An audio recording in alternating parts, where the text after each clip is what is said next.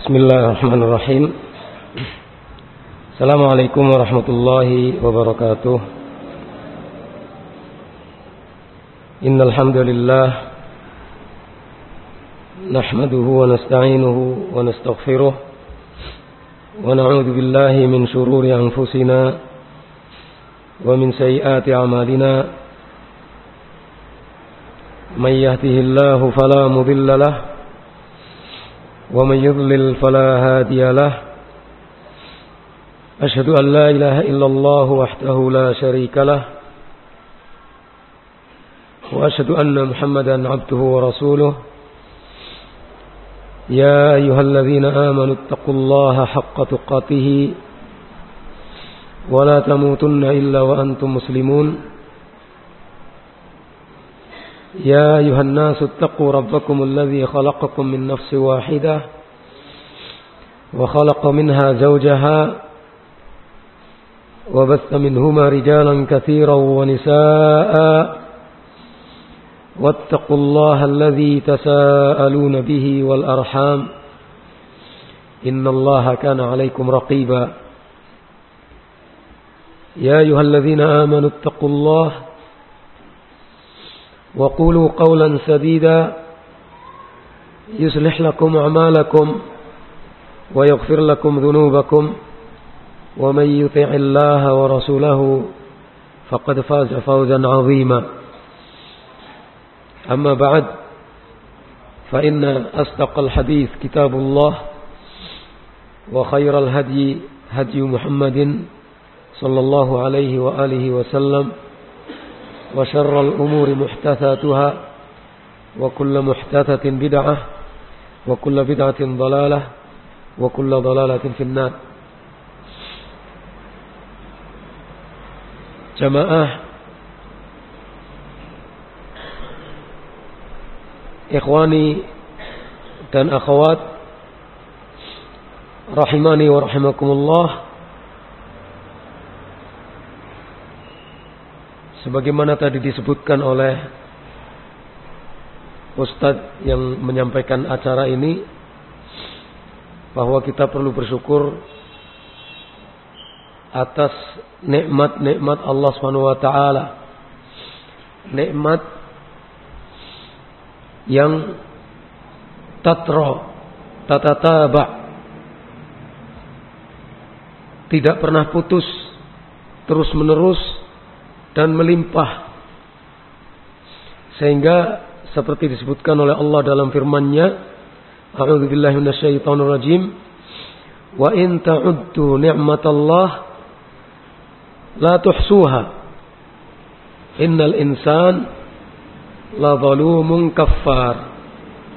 Surat Ibrahim ayat 34 Jika kamu hitung-hitung nikmat Allah maka kamu tidak akan bisa menjumlahkannya. Saking banyaknya nikmat Allah. Tetapi sesungguhnya manusia itu betul-betul zalim, aniaya, dan sungguh-sungguh ingkar terhadap nikmat-nikmat Allah.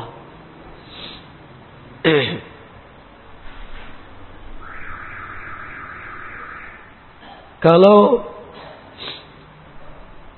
kita perhatikan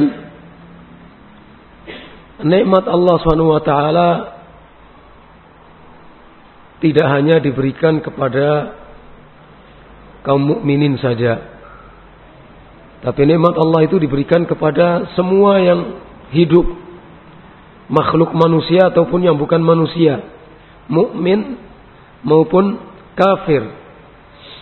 Dan ini nikmat Allah yang demikian ini terus menerus merupakan bukti yang sangat jelas bahwa Allah memiliki sifat rahmah, memiliki sifat kasih sayang. Tidak membiarkan makhluknya hidup tanpa ada kenikmatan dari Allah Subhanahu wa taala.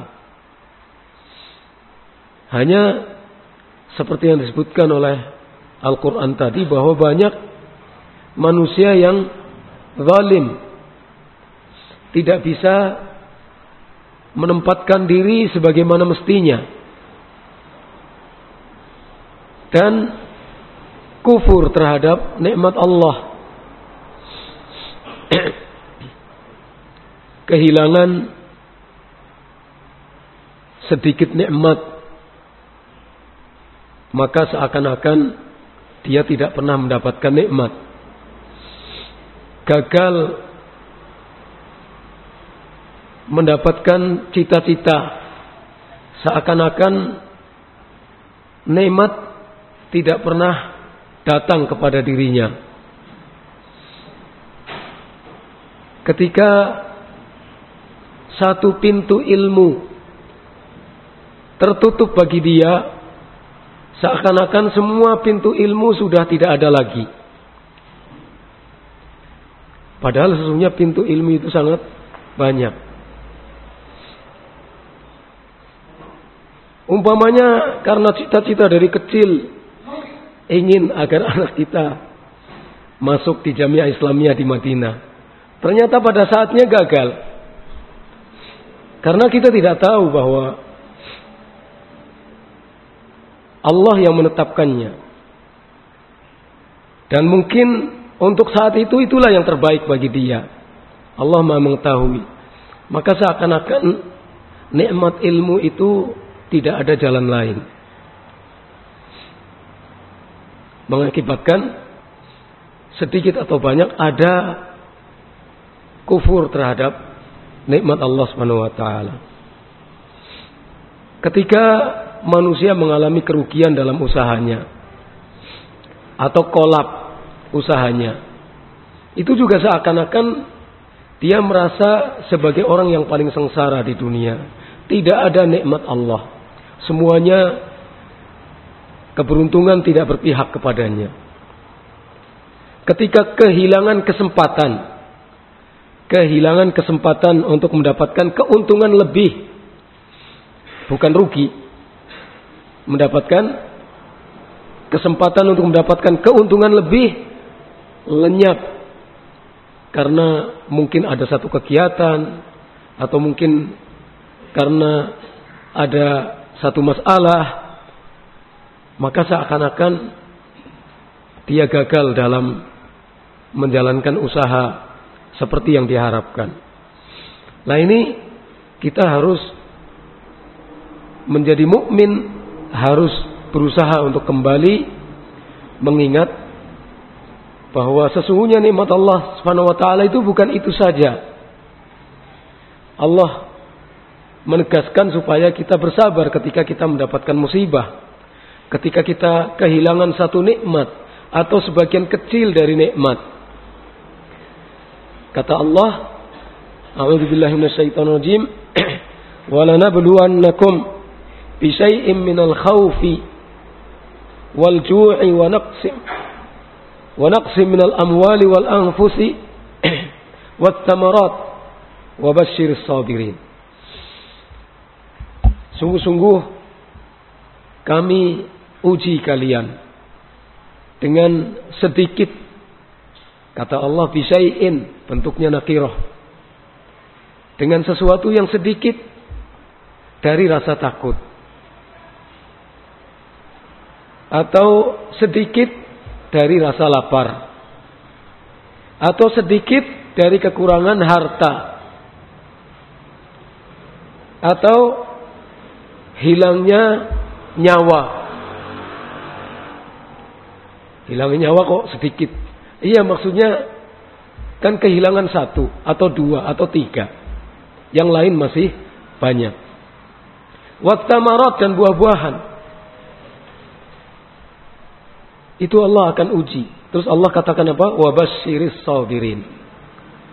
Beri kabar gembira kepada orang-orang yang sabar. Yang tetap mengakui nikmat Allah taala. Dan karena itu dia tidak menjadi kehilangan diri. Tidak menjadi kufur terhadap nikmat Allah Subhanahu wa. Ikhwani wal akhwat rahimani wa rahimakumullah. Nikmat Allah yang banyak ini sebenarnya terbagi menjadi dua. Nikmat dunia, nikmat akhirat. Itu saja. Terus kemudian nikmat dunia terbagi menjadi dua secara garis besar. Ada nikmat materi, ada nikmat maknawi. Allah Subhanahu wa taala memberikan nikmat kepada seluruh makhluk yang bersifat duniawi dan yang intinya bersifat materi. Pada orang kafir Allah berikan nikmat materi banyak-banyaknya. Kepada kaum muslimin, kepada orang yang beriman juga diberikan nikmat materi. Tetapi kepada orang kafir Allah tidak berikan nikmat maknawi. Hanya kepada kaum mukminin Allah memberikan nikmat maknawi. Dan di akhirat Allah juga memberikan nikmat ukhrawi kepada kaum mukminin. Maka menjadi orang yang beriman itu adalah menjadi orang yang selalu beruntung dan tidak pernah rugi dalam arti yang sebenar-benarnya. Menjadi orang yang beriman tidak pernah mengalami kerugian dalam arti yang sebenarnya. Karena dia akan selalu untung. Nikmat materi dia dapat. Meskipun tidak sebanyak orang kafir. Kalaupun ada yang nikmat materinya lebih dari orang kafir, maka ini adalah kelebihan yang diberikan oleh Allah Subhanahu wa taala. Tapi kaum mukminin di samping mendapatkan nikmat materi,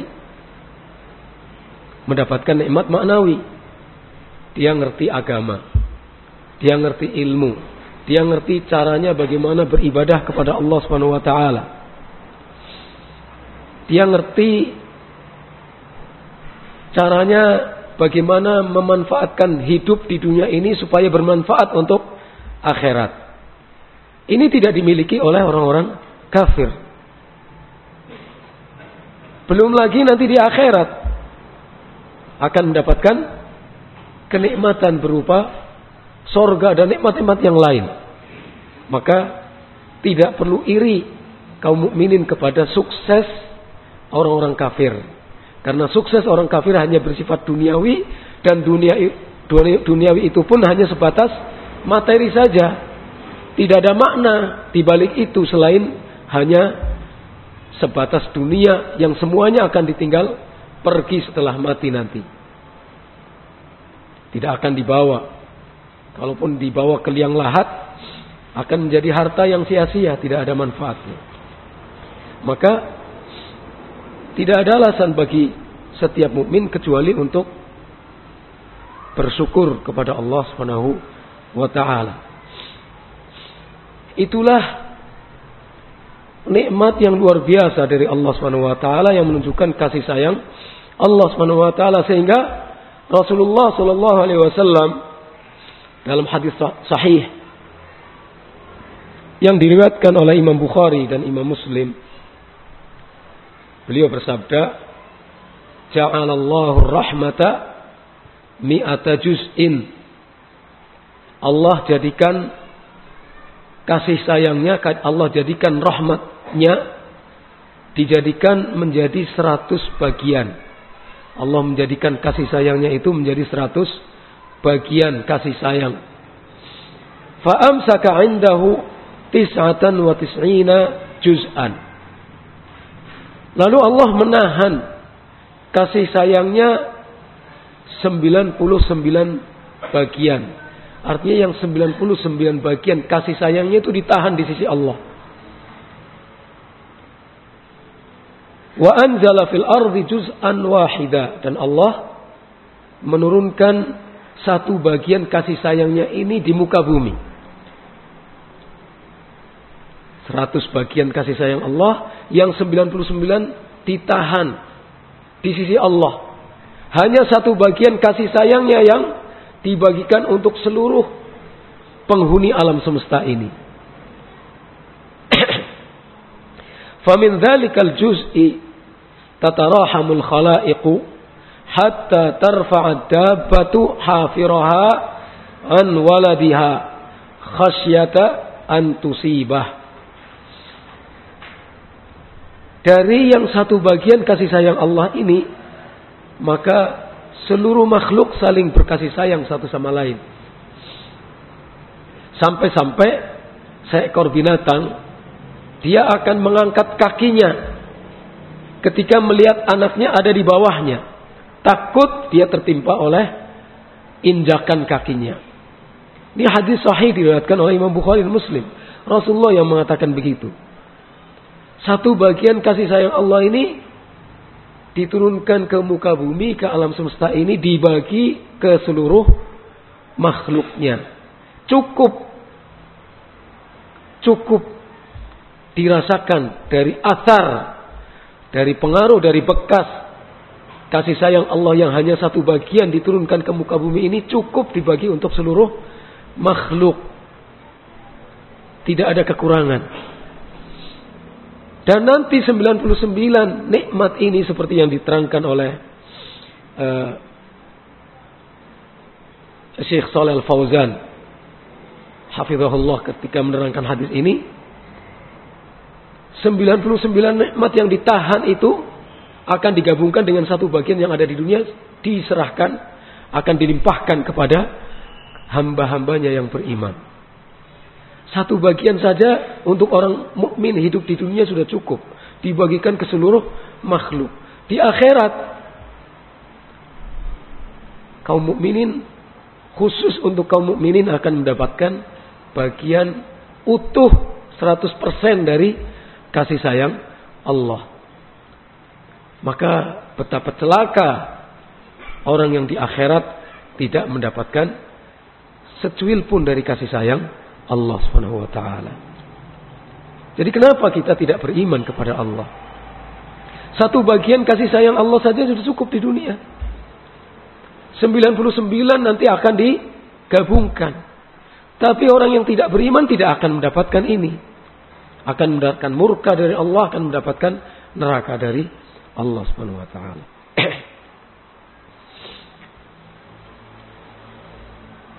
Dari sini saja kita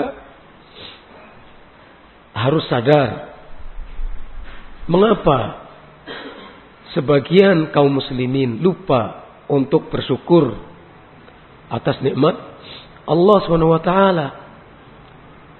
Lupa bahwa sesungguhnya musibah yang menimpa dia itu hanya sebagian kecil saja musibah yang menimpa kepada dia.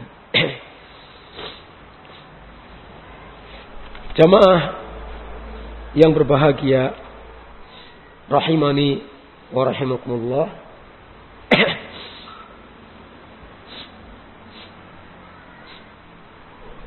Karena nikmat itu sangat banyak, kalau nikmat dunia kita tidak perlu terlalu risau untuk memikirkan sehingga takut tidak akan mendapatkannya. Tapi bukan berarti kemudian orang santai-santai. Ya. Orang cari nafkah itu kewajiban. Ditetapkan kewajiban ini oleh Allah dan Rasulnya. Maksudnya etos kerja tetap harus dijunjung tinggi-tinggi, harus di harus ditingkatkan. Tapi bukan berarti kemudian kita kecewa ketika kita kehilangan satu kesempatan. Masih banyak kesempatan yang lainnya. Lah, yang perlu menjadi perhatian kita adalah mendapatkan nikmat yang besar. Nikmat yang besar yang tidak setiap orang dapat meraihnya. Lah bagaimana caranya?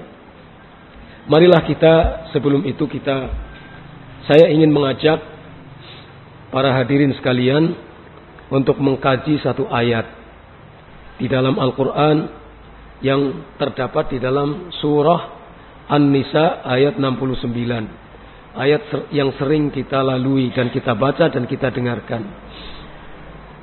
Tapi marilah kita kaji kembali ayat ini. Karena ayat walaupun kita sering membacanya tetapi dia menjadi pengingat bagi kita. Allah taala berfirman, "Wa may yuti'illaha war rasula fa ulaika ma'al ladzina an'ama Allahu 'alaihim." من النبيين والصديقين والشهداء والصالحين wa أولئك رفيقا Barang siapa yang taat kepada Allah dan Rasulnya maka mereka itulah orang-orang yang akan bersama dengan orang-orang yang mendapat anugerah nikmat dari Allah. Siapa orang yang mendapat anugerah nikmat dari Allah ini? Mereka adalah minan nabiyyin yang terdiri dari para nabi, para siddiqin, para syuhada, dan salihin. Dan betapa indahnya mereka itu sebagai teman. Teman yang paling indah adalah teman yang terdiri dari para nabi, siddiqin, syuhada, dan salihin. Itu adalah teman yang paling nikmat. Orang yang taat kepada Allah dan Rasulnya disertakan oleh Allah dengan orang-orang yang mendapatkan nikmat tersebut. Kata Syekh Abdurrahman bin Nasir As-Sa'di dalam tafsirnya Taisir Al-Karim Ar-Rahman fi tafsir Kalamil Mannan beliau mengatakan kullu man ata'a Allah wa rasulah ala hasabi halihi wa qadril wajib alaihi min dzakarin wa unta wa saghirin wa kabirin. Faulaika ma'al ladzina an'ama Allahu alaihim. Setiap orang yang taat kepada Allah dan kepada Rasulnya taatnya gimana ala hasabi halihi sesuai dengan keadaannya sesuai dengan kondisinya, sesuai dengan kedudukannya, dan sesuai dengan kewajibannya. Karena orang tidak ala darajatin wahidatin. Orang itu tidak satu tingkat. Tidak semuanya pemimpin. Tidak semuanya rakyat. Tidak semuanya pengusaha. Tidak semuanya buruh. Tidak semuanya Kaya tidak semuanya miskin. Tidak semuanya memperkerjakan, tidak semuanya menjadi buruh. Tapi bertingkat-tingkat manusia. Tidak semuanya laki-laki. Tidak semuanya perempuan. Tidak semuanya bapak. Tidak semuanya anak. Keadaan manusia itu berbeda-beda. Kedudukannya berbeda-beda. Kalau orang taat kepada Allah sesuai dengan keadaannya, dia sebagai kepala rumah tangga. Kepala rumah tangga yang taat kepada Allah dan Rasulnya. Menjalankan roda pemerintahan rumah tangganya sesuai dengan kaidah-kaidah ketaatan kepada Allah dan Rasulnya. Sebagai istri dia taat kepada Allah dan Rasulnya. Istri dari seorang suami. Dia menjalankan fungsinya sebagai istri. Juga berdasarkan kaidah ketaatan kepada Allah dan Rasulnya. Suatu saat Mu'ad bin Jabal pulang dari Sam. Karena diutus oleh Rasulullah SAW. Datang. Sujud di hadapan Rasulullah Sallallahu Alaihi Wasallam. Lalu dilarang oleh Nabi SAW. Eh, kenapa ini nggak boleh sujud kepada manusia? Nggak boleh. Ya Rasulullah, saya lihat orang-orang Syam mereka bersujud kepada uskup-uskup mereka, kepada pendeta-pendeta mereka, kepada pastor-pastor mereka. Saya lihat engkau lebih layak untuk disujudi daripada orang-orang itu. Kata Rasulullah nggak boleh. nggak boleh. La yasluhu li basharin an yasjuda libasar. Gak boleh manusia sujud kepada manusia. Walau soluha libasarin ayas sudah libasar. Kama qala Rasulullah. Andai kata boleh seorang manusia sujud kepada manusia yang lain. La amartul mar'ata antas juda li zaujiha. Kalau boleh manusia sujud kepada manusia yang lain tentu akan saya perintahkan istri sujud kepada suaminya. Tapi nggak boleh, nggak boleh andai kata. Mengapa? Karena besarnya hak suami bagi istrinya. Maka ketika menjadi istri harus menjalankan fungsinya sebagai istri atas dasar ketaatan kepada Allah dan Rasulnya. Sebagai anak juga harus menjadikan fungsinya sebagai anak dengan kaidah taat kepada Allah dan Rasulnya. Sebagai orang tua juga demikian.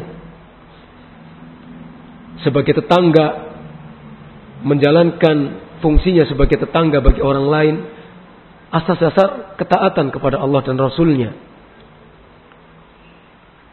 Sebagai pemimpin atas dasar ketaatan kepada Allah dan Rasulnya. Sebagai rakyat atas dasar ketaatan kepada Allah dan Rasulnya. Apa yang menjadi kewajiban pemimpin bukan menjadi kewajiban rakyat. Dan begitu juga sebaliknya. Masing-masing ada ketentuan-ketentuannya. Tidak bisa rakyat biasa mengfungsikan dirinya sebagai pemimpin. Semuanya harus berjalan sesuai dengan ruang lingkup taat kepada Allah dan Rasulnya. Sesuai dengan kewajiban masing-masing. Kalau orang bisa seperti ini, kata Syekh Abdul Rahman bin Nasir As-Sa'di, baik dia laki-laki atau perempuan, besar atau kecil, faulaika ma'alladzina an'amallahu alaihim. Maka mereka itulah orang-orang yang akan bersama dengan orang-orang yang telah mendapatkan anugerah nikmat dari Allah. Siapa? Eh, nikmat apa? An-ni'mah An-ni'mat al-azimata, nikmat yang besar. Bukan sembarangan nikmat yang bisa ditemukan di pinggir jalan, bukan. Tapi nikmat yang besar, agung. Allati taqtadil kamala wal falaha was sa'adah yang bisa membawa seseorang kepada kesempurnaan diri. Menjadi insan kamil. Istilah orang. Membawa seseorang mendapatkan keberuntungan gak pernah rugi. Gak akan bakal rugi dalam arti rugi yang sebenarnya. Walaupun kadang-kadang dalam kehidupan seakan-akan mendapatkan kerugian. Tapi bukan hakikatnya itu wassa'adah dan kebahagiaan. Apa orang tidak ingin mendapatkan nikmat besar yang seperti itu yang langsung terhubung kepada keberuntungan hidup, kebahagiaan hidup yang tidak sesaat tapi selama-lamanya. Menjadi manusia yang sempurna. Dan itu sudah diraih oleh siapa? Minan nabiyyin. Siapa nabiyyin? alladzina faddalahumullah binubu biwahyih yaitu orang yang telah mendapatkan karunia dari Allah dengan wahyu. Karunia besar berbentuk wahyu. Dan dipilih khusus oleh Allah menjadi orang-orang yang utama. Diutus dipilih diberi amanah oleh Allah menjadi orang kepercayaan Allah menyampaikan risalah-risalahnya dan mengajak segenap umat manusia menuju kepada Allah Subhanahu wa taala. Itulah para nabi. Dan kita mempunyai nabi yang terbesar di antara nabi-nabi tersebut, yaitu nabi kita Nabi Muhammad sallallahu alaihi wasallam khatamul anbiya penutup para nabi Masa kehadiran Nabi yang seperti itu kemudian tidak kita syukuri? Nabi terbesar yang kalau kita mentaatinya nanti kita akan bersama Nabi kita dan bersama Nabi-Nabi yang lain. Adalah tidak logis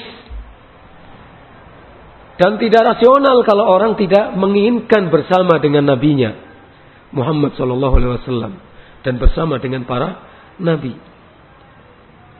Begitu juga akan digabungkan kita dengan para siddiqin. Yaitu alladzina kamula tasdiquhum bima ja'at bihi rusul. Fa'alimul haqqa wa saddaqahu wa saddaquhu biyaqinihim wa bil qiyami bihi qawlan wa amalan wa halan wa da'watan ila Allah Siddiqun adalah orang-orang yang tasdiknya. Tasdik itu apa? Kepercayaannya, pembenarannya kepada kebenaran. Pembenarannya kepada kebenaran, kepercayaannya kepada kebenaran itu sempurna. Kepercayaannya kepada apa yang dibawa oleh Rasul Rasul Allah itu sempurna. Itu siddiqun. Sehingga mereka memahami al-haq. Memahami al-haq dari sumbernya dan mereka mempercayai membenarkan al-haq itu pertama dengan keyakinannya. Dengan keyakinannya, keyakinannya mempercayai membenarkan kebenaran itu yang dibawa oleh para rasul Allah. Yang kedua dengan penerapannya. Bil bihi. Penerapannya baik dengan kata-kata, menerapan kebenaran itu dengan kata-kata ikrar. Dengan kata-kata kita wa amalan dengan amaliyah kita sehari-hari. Menunjukkan amaliyah kita bahwa kita membenarkan kebenaran. Halan keadaan kita. Fakta sehari-hari kita menunjukkan bahwa kita percaya kepada kebenaran yang dibawa oleh para Rasulullah SWT demikian juga dakwah kita. Dakwah yang kita lakukan. Mengajak orang kembali kepada Allah juga sebagai wujud daripada kepercayaan kita kepada kebenaran. Kalau kita percaya kebenaran, maka kita berdakwah menyampaikan kepada orang lain supaya orang lain kembali kepada kebenaran itu. Kalau cara dakwah kita benar sesuai dengan petunjuk-petunjuk Rasulullah, berarti kita mempercayai kebenaran tapi kalau kita dakwahnya menyimpang ke kanan dan menyimpang ke kiri menggunakan metode ini dan metode itu yang tidak diajarkan oleh Rasulullah dan tidak di dilaksanakan oleh para sahabat Rasulullah SAW. Bagaimana kita mengatakan bahwa dalam dakwahnya dia menjadi cermin bahwa dia membenarkan kebenaran yang dibawa oleh Rasul Allah SWT. Kalau dia membenarkan Rasul Allah mutlak tentu dakwah yang dilakukannya pun akan mengikuti ittiba kepada Rasul. Ini dikemukakan oleh Syekh Abdurrahman bin Nasir As-Sa'di dalam tafsirnya. Dan sebagaimana kita ketahui Siddiq yang paling besar adalah Abu Bakar As-Siddiq radhiyallahu anhu. Allah Subhanahu wa taala bahkan menyebutkan dalam firman-Nya surat Az-Zumar ayat 33.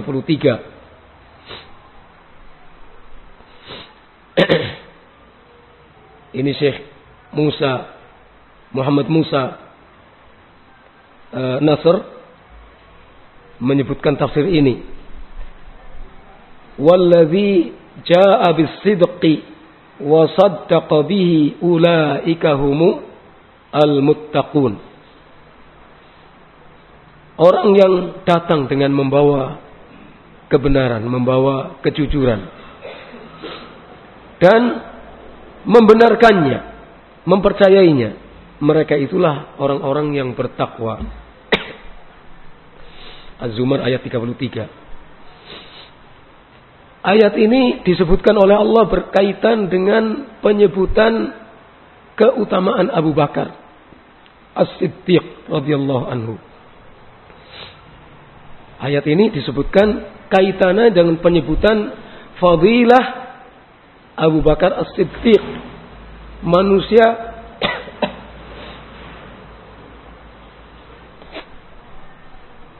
yang paling afdal sesudah Rasulullah sallallahu alaihi wa alihi wasallam. Ja'a bisidqi wa saddaqa bihi.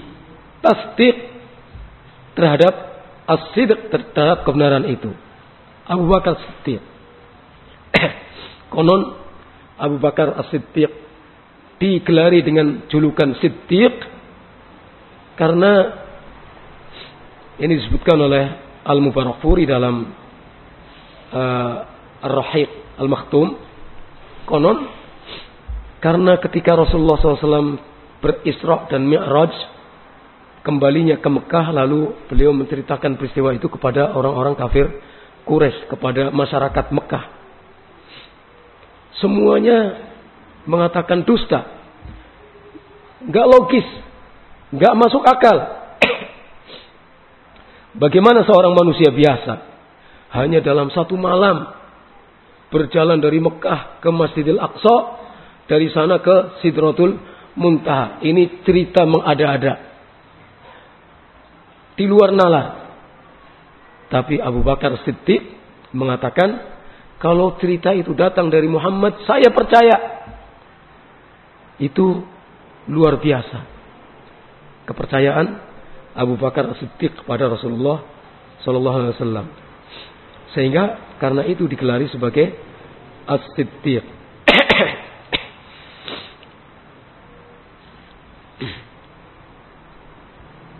Suatu saat ada peristiwa terjadi antara Abu Bakar dengan Umar bin Khattab radhiyallahu anhu. Ada pembicaraan yang di antara kata-kata Abu Bakar itu menjadikan Umar marah. Lalu ditinggal pergi Abu Bakar oleh Umar. Diikuti oleh Abu Bakar. Terus beliau masuk ke rumah, pintunya ditutup di hadapan Abu Bakar. Pret. Kurang lebih seperti itu. Persisnya nggak tahu. Ya, tapi kurang lebih seperti itu.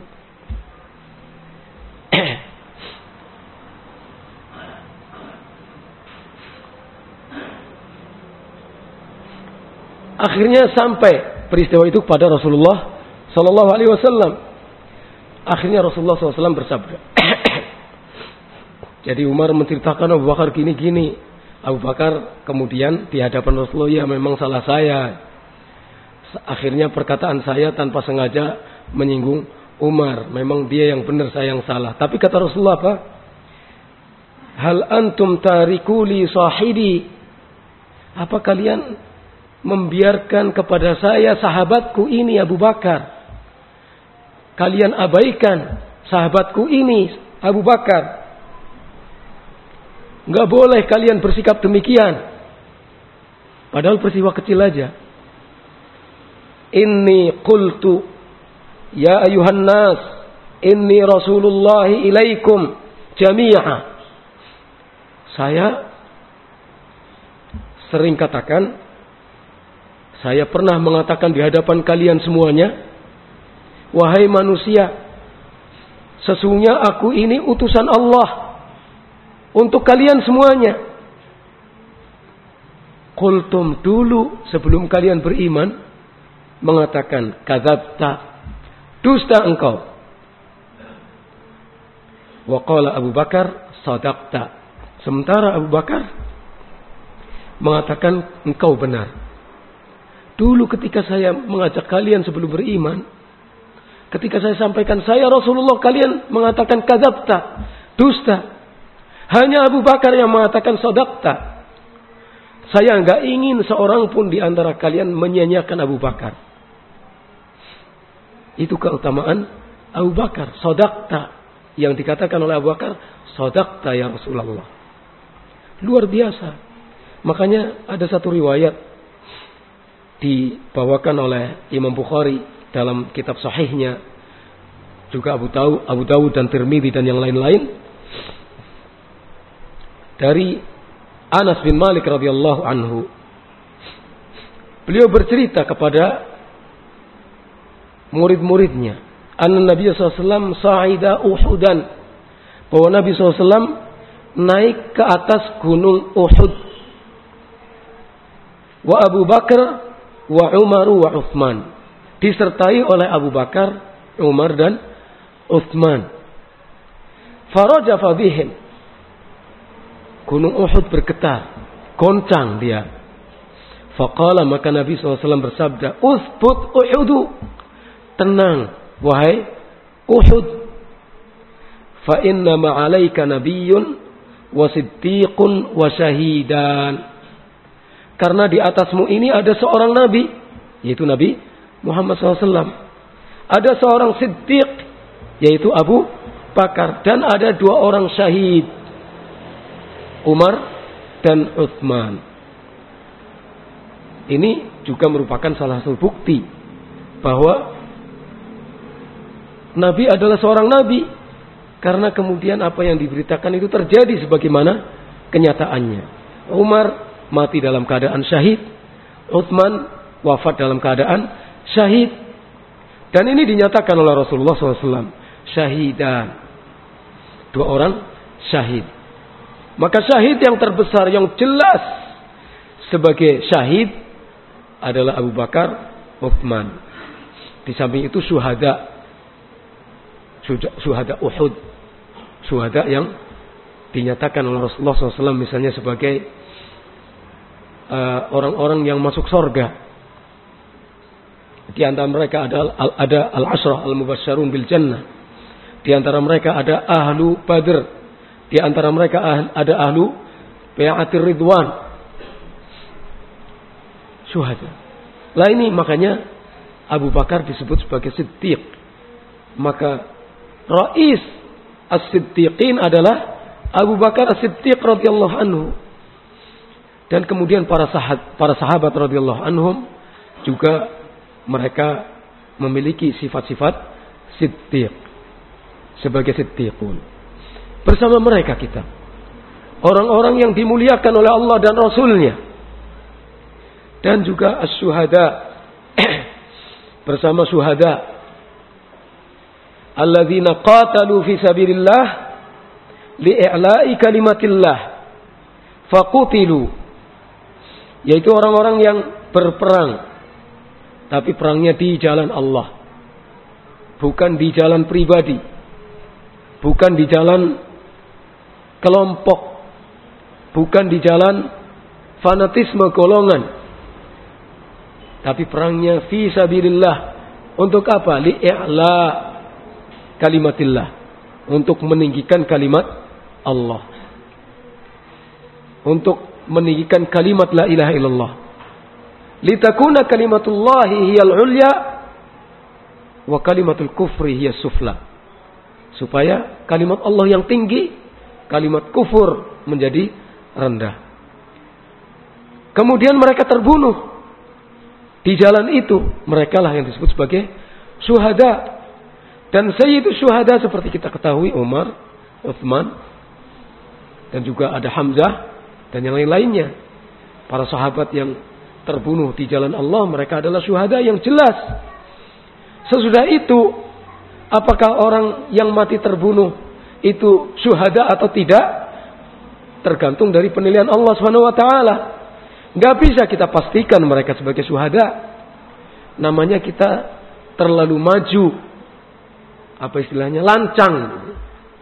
Kalau bahasa saya kemajon. Ya, terlalu maju. Menghukumi mereka syuhada. Loh, itu urusan Allah.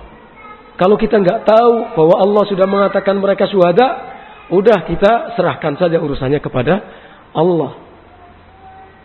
Tapi syuhada yang disebut oleh Allah dan Rasulnya sebagai syuhada, kita sebut mereka sebagai syuhada. Contohnya adalah Abu Bakar, Uthman, Hamzah dan yang lainnya. Di antara para sahabat Rasulullah SAW. Wassalihin.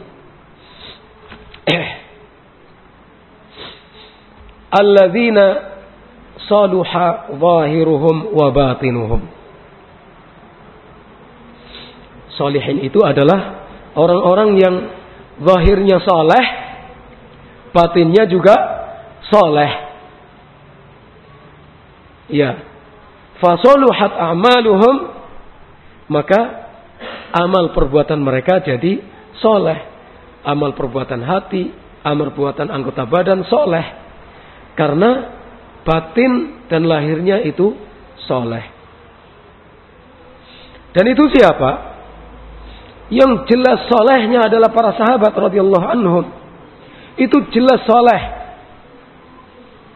Tidak diragukan lagi kesolehan mereka. Loh tapi gimana dengan yang minum khamar? Terus jadi dalil. Ya, oleh sebagian kalangan kaum muslimin. Para sahabat juga ada yang minum khamar jadi dalil tapi. Apalagi kita sekarang. Ya, kalau menyimpang ya wajar sajalah. Para sahabat juga ada yang berzina. Maka kalau ada yang berzina dikata di antara kita jadi wajar. Akhirnya jadi halal. Walayyadubillah. Atau seakan-akan jadi tanpa ada upaya untuk menahan diri dari perbuatan-perbuatan. Nggak boleh. Ya. Sekalipun mereka ada di antara mereka yang pernah terjerumus dalam zina tapi ketika ada seorang sahabat yang mau orang itu jelek, orang itu di, di apa namanya di, di isu ke di, dirasani, maka kata Rasulullah, lah dia di sorga, dia di sorga.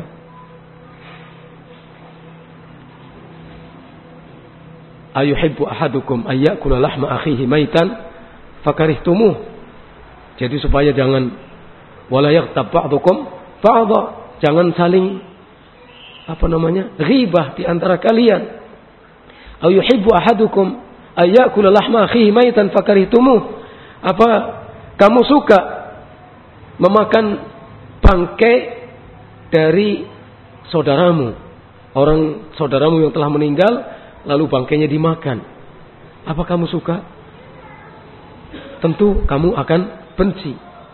Kurang lebih demikian makna dari ayat. Artinya apa? Meskipun ada di antara sahabat yang terjerumus dalam kesalahan, dalam kekeliruan, tapi mereka sahabat. Tidak bisa dibandingkan dengan kita yang terbaik di antara kita. Gak pernah terjerumus dalam perzinaan, gak pernah minum khamr, gak pernah syirik. Tapi jauh keimanan mereka dibandingkan dengan kita. Bukan jangan menyejajarkan diri kita dengan mereka. Gak boleh seperti itu. Sekalipun tidak boleh berdalil dengan kesalahan-kesalahan itu.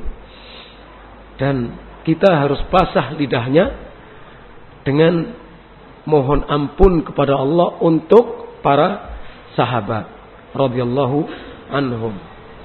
Memohon keridhaan Allah untuk para sahabat. Itulah salihin. Fakullu man ata'a Allah kana ma'a haula fi suhbatihim. Maka setiap orang yang taat kepada Allah dan taat kepada Rasulnya, maka dia akan bersama dengan golongan-golongan yang disebutkan oleh Allah Subhanahu wa taala ini. Akan disertakan dengan mereka menjadi sahabat mereka. Wahasuna ulaika rafiqa. Teman yang sangat bagus, yang sangat indah. Karena berkumpul dengan mereka. Fi jannatin na'im. Di dalam sorga-sorga yang penuh dengan kenikmatan. Wal uns bi qurbihim fi jiwari rabbihim akrab dengan para nabi, para siddiqin, syuhada dan salihin di sisi Allah Subhanahu wa taala. Betapa indahnya kita ketika membayangkan sorga dengan seluruh isinya dan kita ada di dalamnya. Tapi kenikmatan tidak bisa diraih dengan bernikmat-nikmat. Kesenangan tidak bisa diraih dengan bersenang-senang. Dan itu sampai menjadi pepatah orang Jawa. Orang Jawa ya. Berakit-rakit dahulu apa terusnya. Nah. Sementara Syekh Saleh Al-Fauzan hafizahullah di dalam syarah Al-Aqidah Al-Wasitiyah mengatakan demikian. Siratul ladzina an'ama Allahu alaihim minan nabiyyin was-siddiqin was-syuhada was-salihin. Itu maksudnya adalah nikmat mutlak. Nikmat yang mutlak. Kalau di dunia apa ada nikmat mutlak? Nikmat mutlak itu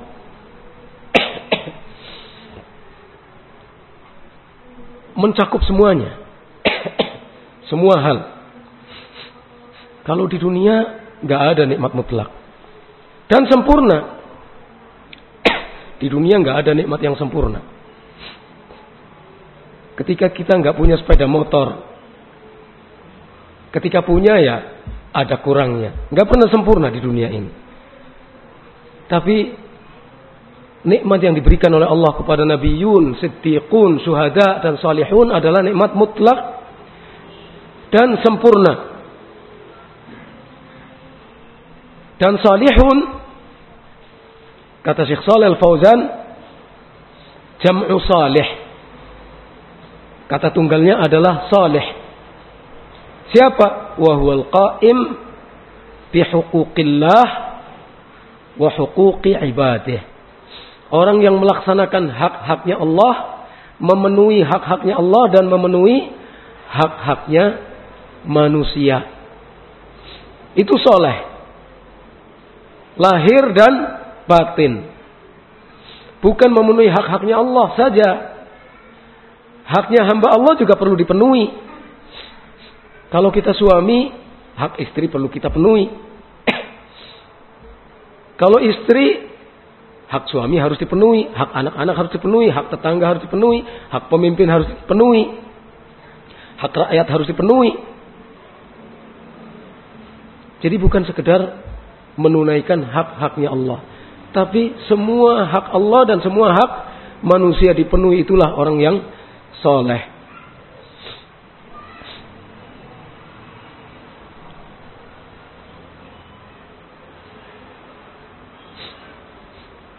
Dan kita bersama orang-orang yang mendapatkan anugerah nikmat yang mutlak dan sempurna.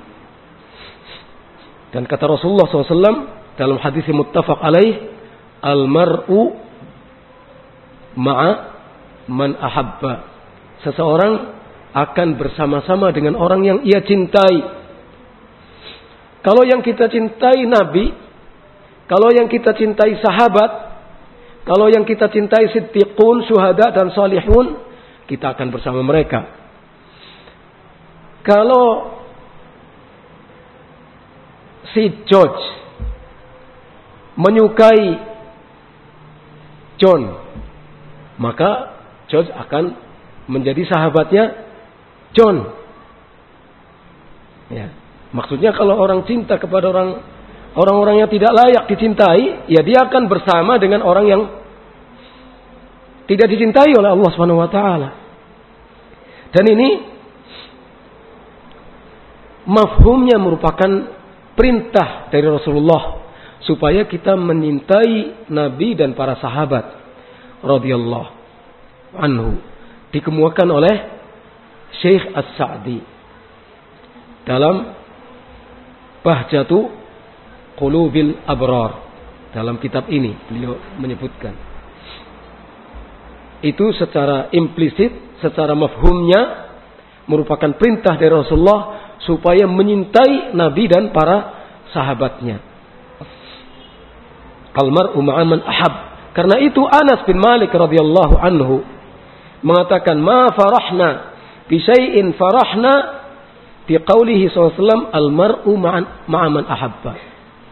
Anas bin Malik mengatakan, kami tidak bergembira sebagaimana gembiranya kami Kami tidak bergembira mendapatkan sesuatu sebagaimana gembiranya kami ketika mendengar sabda Rasulullah almar'u ma'an man ahab. Gak pernah kami merasa gembira ketika mendapatkan sesuatu seperti kegembiraan kita ketika mendengar sabda Rasulullah SAW. Anas bin Malik. Masa kita nggak bergembira? Aina nahnu min haula? Bandingkan kita dengan mereka.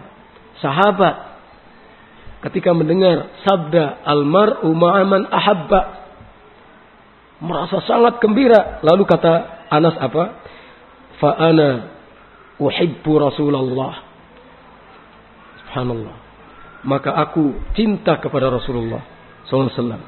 Wa Abu Bakrin dan aku cinta kepada Abu Bakar.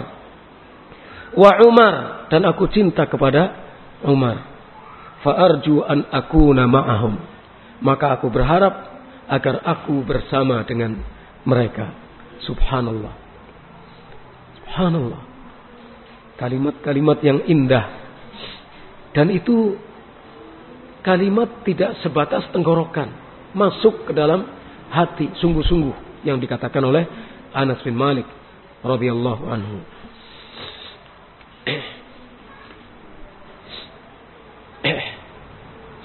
Jadi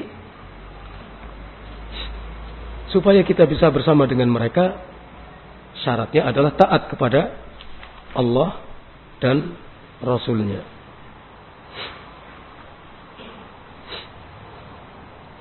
Kita ingin lebih jelas mengetahui nikmat-nikmat Allah yang besar. Nikmat Allah yang besar itu jelas sangat banyak. Bukan hanya 3, 4, 10, 20, sangat banyak.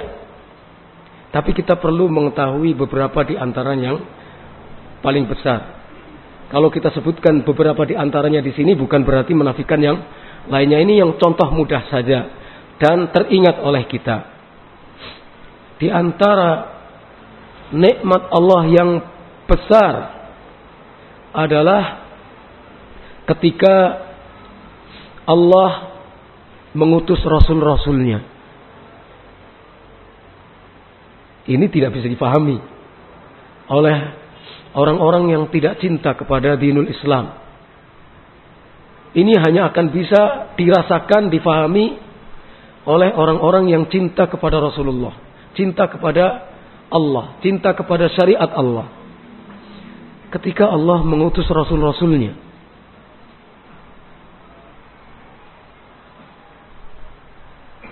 Ketika Allah mengutus Nabi Muhammad sallallahu alaihi wasallam.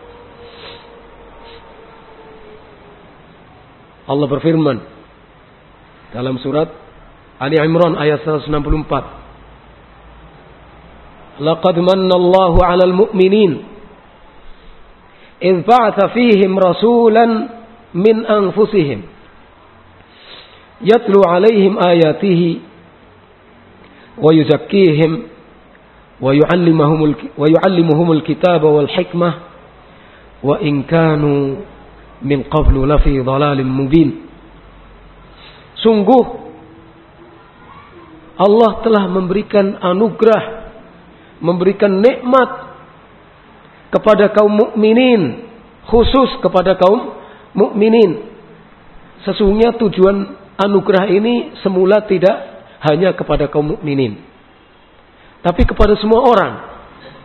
Hanya yang bisa memanfaatkan anugerah yang besar ini hanya kaum mukminin. Maka Allah mengatakan, "Laqad mannallahu 'alal mukminin." Sungguh Allah telah memberikan anugerah yang besar kepada kaum mukminin.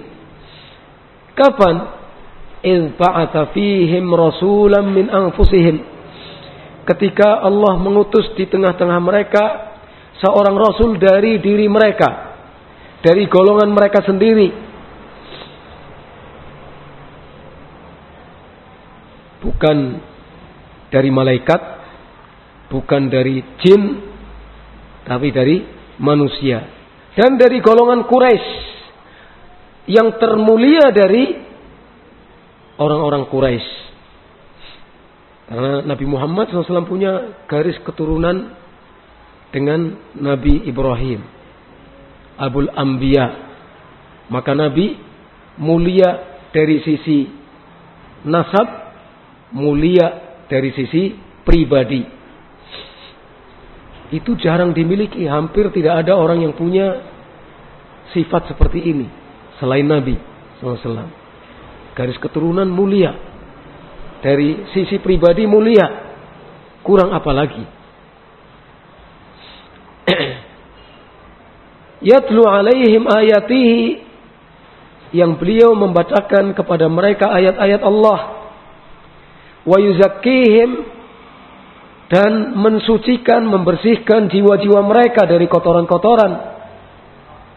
Wa yu'allimuhumul kitab wal hikmah dan mengajarkan kepada mereka Alkitab, yakni Al-Quran, wal hikmah dan sunnah. Mengajarkan kepada mereka Al-Quran dan sunnah. Dan sungguh mereka sebelum itu betul-betul dalam kesesatan yang nyata. Sebelum datangnya Rasulullah, bagaimana Umar bin Khattab dalam kesesatan yang nyata, bagaimana para sahabat dalam kesesatan yang nyata. Begitu datang Rasulullah, maka mereka menjadi orang yang suci, menjadi orang yang bersih, menjadi siddiqun, menjadi syuhada, menjadi salihun. Nikmat yang besar. Kalau kita terlahir tidak sebagai kaum muslimin, tidak di tengah mayoritas kaum muslimin, entah jadi apa kita itu. Misalnya ada di antara kita yang lahir di Rusia. Barangkali tidak akan menjadi orang mukmin. Maka ini nikmat yang besar kita kenal Rasulullah. Nikmat yang besar dengan diutusnya Nabi Muhammad SAW. Min a'zami ni'amillah. Termasuk nikmat Allah yang paling besar kepada makhluknya.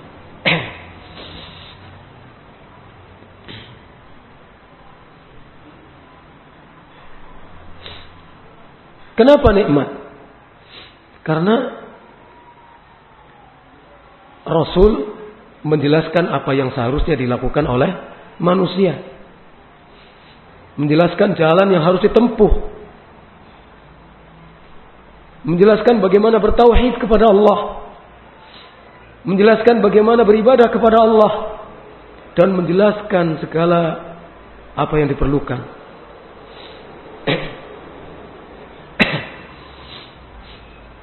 Kalau orang ingin mencari kebahagiaan, maka ada dalam penjelasan Rasulullah.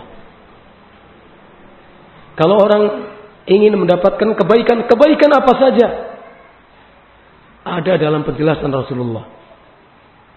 Kalau orang ingin tidak tertimpa keburukan, harus mendengarkan apa yang dijelaskan oleh Rasulullah SAW. Kata Abu Dhar Al-Ghifari, "Ma tarakana Rasulullah wa ma ta'irun yatiru fil bijanahihi fil hawa illa wa dzakara lana ilman." Rasulullah tidak meninggalkan kita. Tidak wafat Rasulullah SAW. Sementara tidak ada burung yang mengepakkan sayapnya di langit. Kecuali Rasulullah sudah menjelaskan kepada kita ilmunya. Ilmunya. Segala sesuatu yang diperlukan oleh manusia dijelaskan ilmunya oleh Allah Subhanahu wa taala. Wa ma min syai'in yuqarribu minal jannati wa yuba'idu 'anil nar illa wa qad buyyina lakum. Tidak ada sesuatu pun sesuatu pun manafi apa namanya? Kalimat nakiroh fi siyaqin nafi. Kalimat nakiroh dalam konteks nafi, dalam konteks peniadaan. Tidak ada sesuatu pun umum, sesuatu apa saja. Tidak ada sesuatu pun apa saja yang bisa mendekatkan seseorang ke sorga. dan menjauhkan seseorang dari neraka kecuali semua sudah dijelaskan oleh Rasulullah sallallahu alaihi wasallam. Hadis ini dinyatakan sahih oleh para ulama.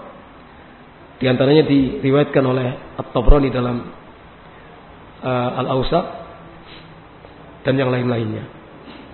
Semua dijelaskan. Kalau ingin kita ingin tahu, cari dari sabda Rasulullah SAW. Sibukkan diri kita untuk mencari penjelasan-penjelasan Rasulullah. Sudah kita konsentrasikan seluruh hidup kita untuk mencari penjelasan Rasulullah masih kurang. Ya. Apalagi nggak semangat. Ya. Apalagi banyak kesibukan yang lain. Ya, orang berbeda-beda kemampuannya, semangatnya. Tapi paling tidak sediakanlah waktu tiap hari.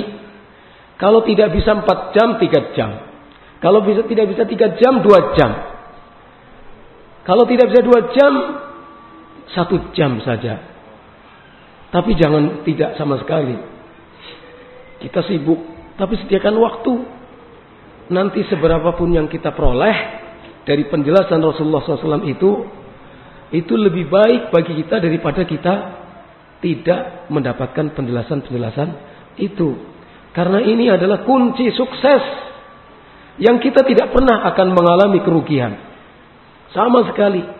Belajar satu hadis dari umur 10 tahun sampai umur 70 tahun misalnya satu hadis saja tidak akan rugi orang itu. Saya kok dari dulu bisanya hanya mempelajari satu hadis ini. Yang lain-lain sulit. Tapi itu bermanfaat kalau dia ikhlas. Bermanfaat. Jadi Jangan putus asa untuk mempelajari apa yang menjadi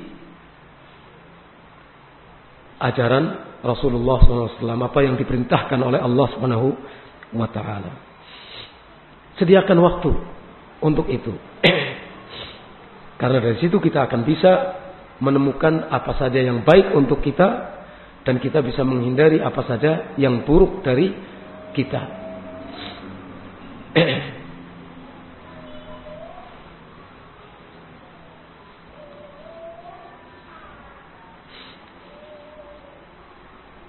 Itu salah satu di antara nikmat Allah yang paling besar.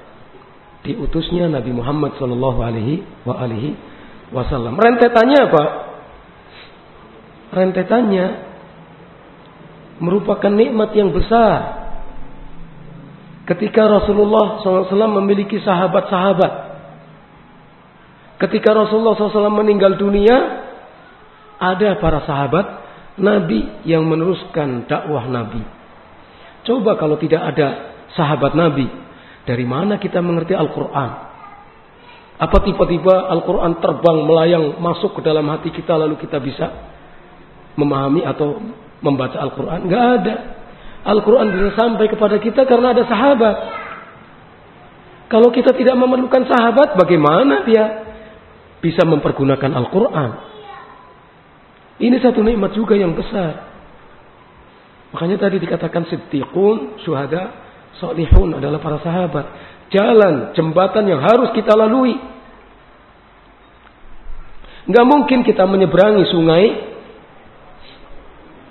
dengan sungai yang lebar, yang luas, dengan rekayasa kita yang tidak punya pengalaman tentang itu, bikin galah misalnya kita loncat, nggak akan sampai kecebur ke dalam arus sungai yang deras. Harus ada jembatannya. Kan untuk menghubungkan Surabaya dengan Madura kan perlu jembatan.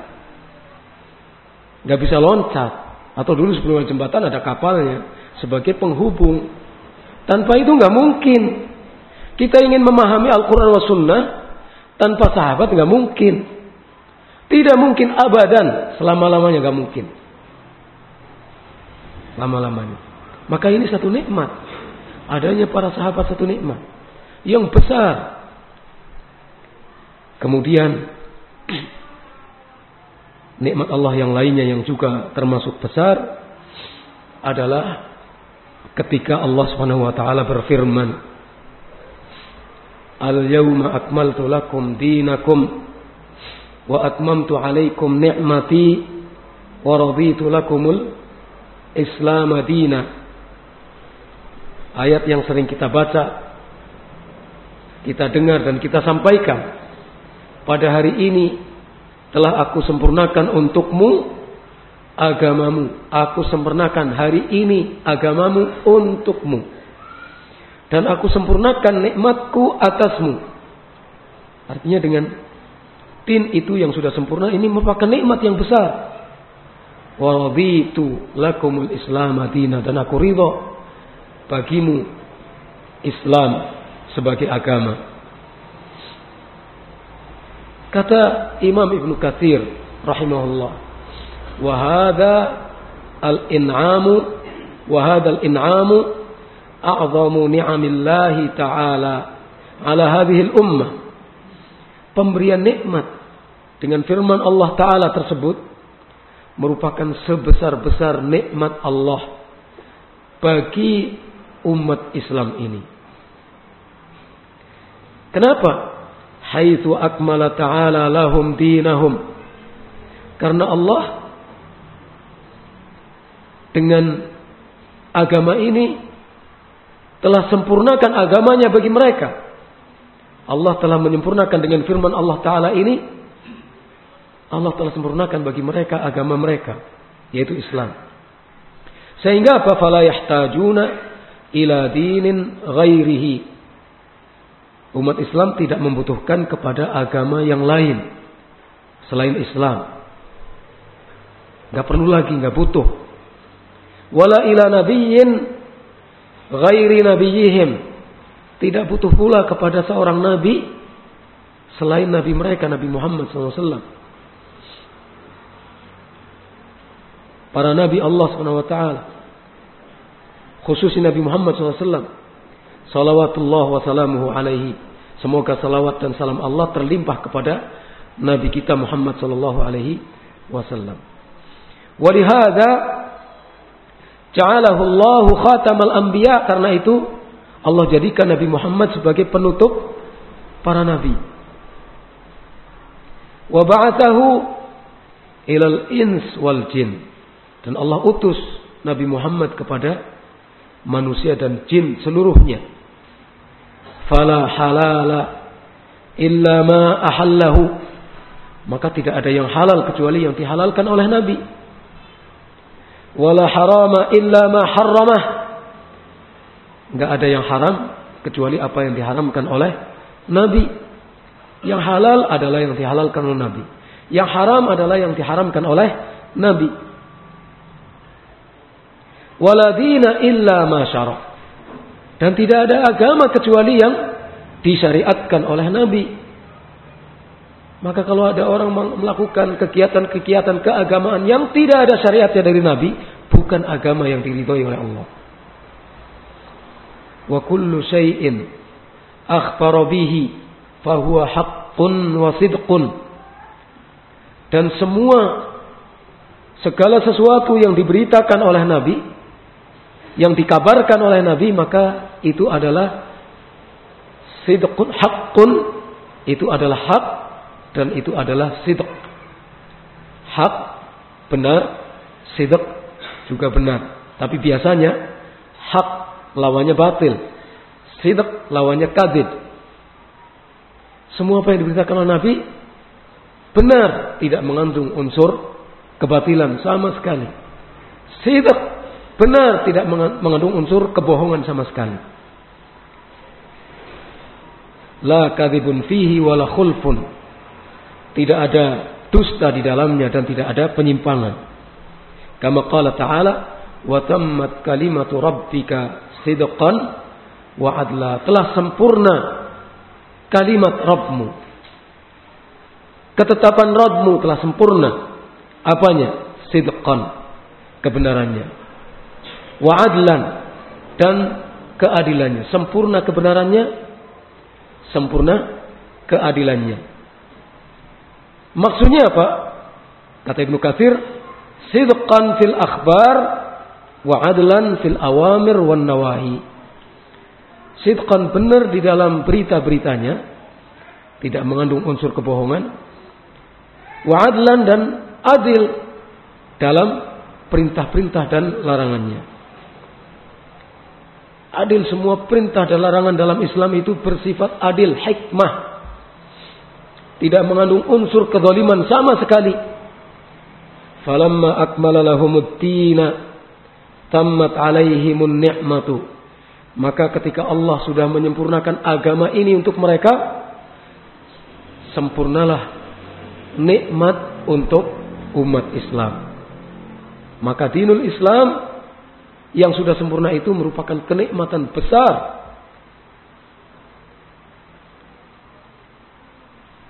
Walihada qal oleh karena itu Allah mengatakan al yauma lakum al yauma akmaltu lakum dinakum al ayah. Jadi dinul Islam sepeninggal Nabi Muhammad sebelum Rasulullah SAW wafat itu sudah disempurnakan oleh Allah. Sudah kita mau mencari apa saja ada di dalam agama Islam ini. Jangan menganggap bahwa Islam itu ada kekurangan-kekurangan. Lengkap. Semuanya lengkap. Tidak perlu sesuatu yang lain. Jadi jangan kita uh, menganggap sepeda motor ini yang jelek, padahal kita yang tidak mampu mengendarai sepeda motor disalahkan sepedanya. Ya. Padahal karena kedangkalan fahamnya, kusur fil faham, terbatas kefahamannya, pemahamannya. Lalu disalahkan Islam ini zaman sekarang nggak bisa kalau kita tidak comot sana comot sini, seolah-olah tidak ada yang bisa memenuhinya dari ajaran Islam ada, lengkap. Lengkap. Hanya kita perlu belajar. Dan perlu waktu khusus yang harus kita sediakan untuk itu.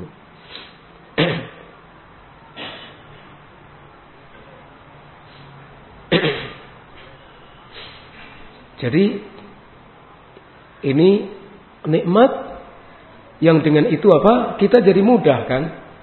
Kalau ada apa-apa kita tanya kepada agama kita. Ini boleh enggak? Ya memang perlu bersusah payah kita. Nikmat enggak bisa dicapai dengan bernikmat. Nikmat harus bersusah payah. Kalau ingin tahu, ya harus bersusah payah. Orang ingin mencari harta benda saja sampai rela kakinya ditembak oleh polisi kok. Karena dia ketahuan jambret misalnya atau maling Taruhannya nyawa dia untuk mendapatkan harta. Yang dengan harta itu dia bersenang-senang. Bersusah payah duluan. Mencari dunia. Masa mencari sesuatu yang nikmatnya itu tidak terbatas seperti ini kita nggak mau bersusah payah. Cari bersusah payah. Tapi intinya dinul Islam itu mudah. Sudah sempurna tinggal kita cari. Hanya perlu semangat kerja keras memompa apa segala apa yang kita mampu kerahkan untuk mengetahui apa yang kita butuhkan. Tapi sudah ada itu semuanya dalam Islam. Nggak perlu kita mereka-reka sesuatu sendiri karena itu berarti mempersulit.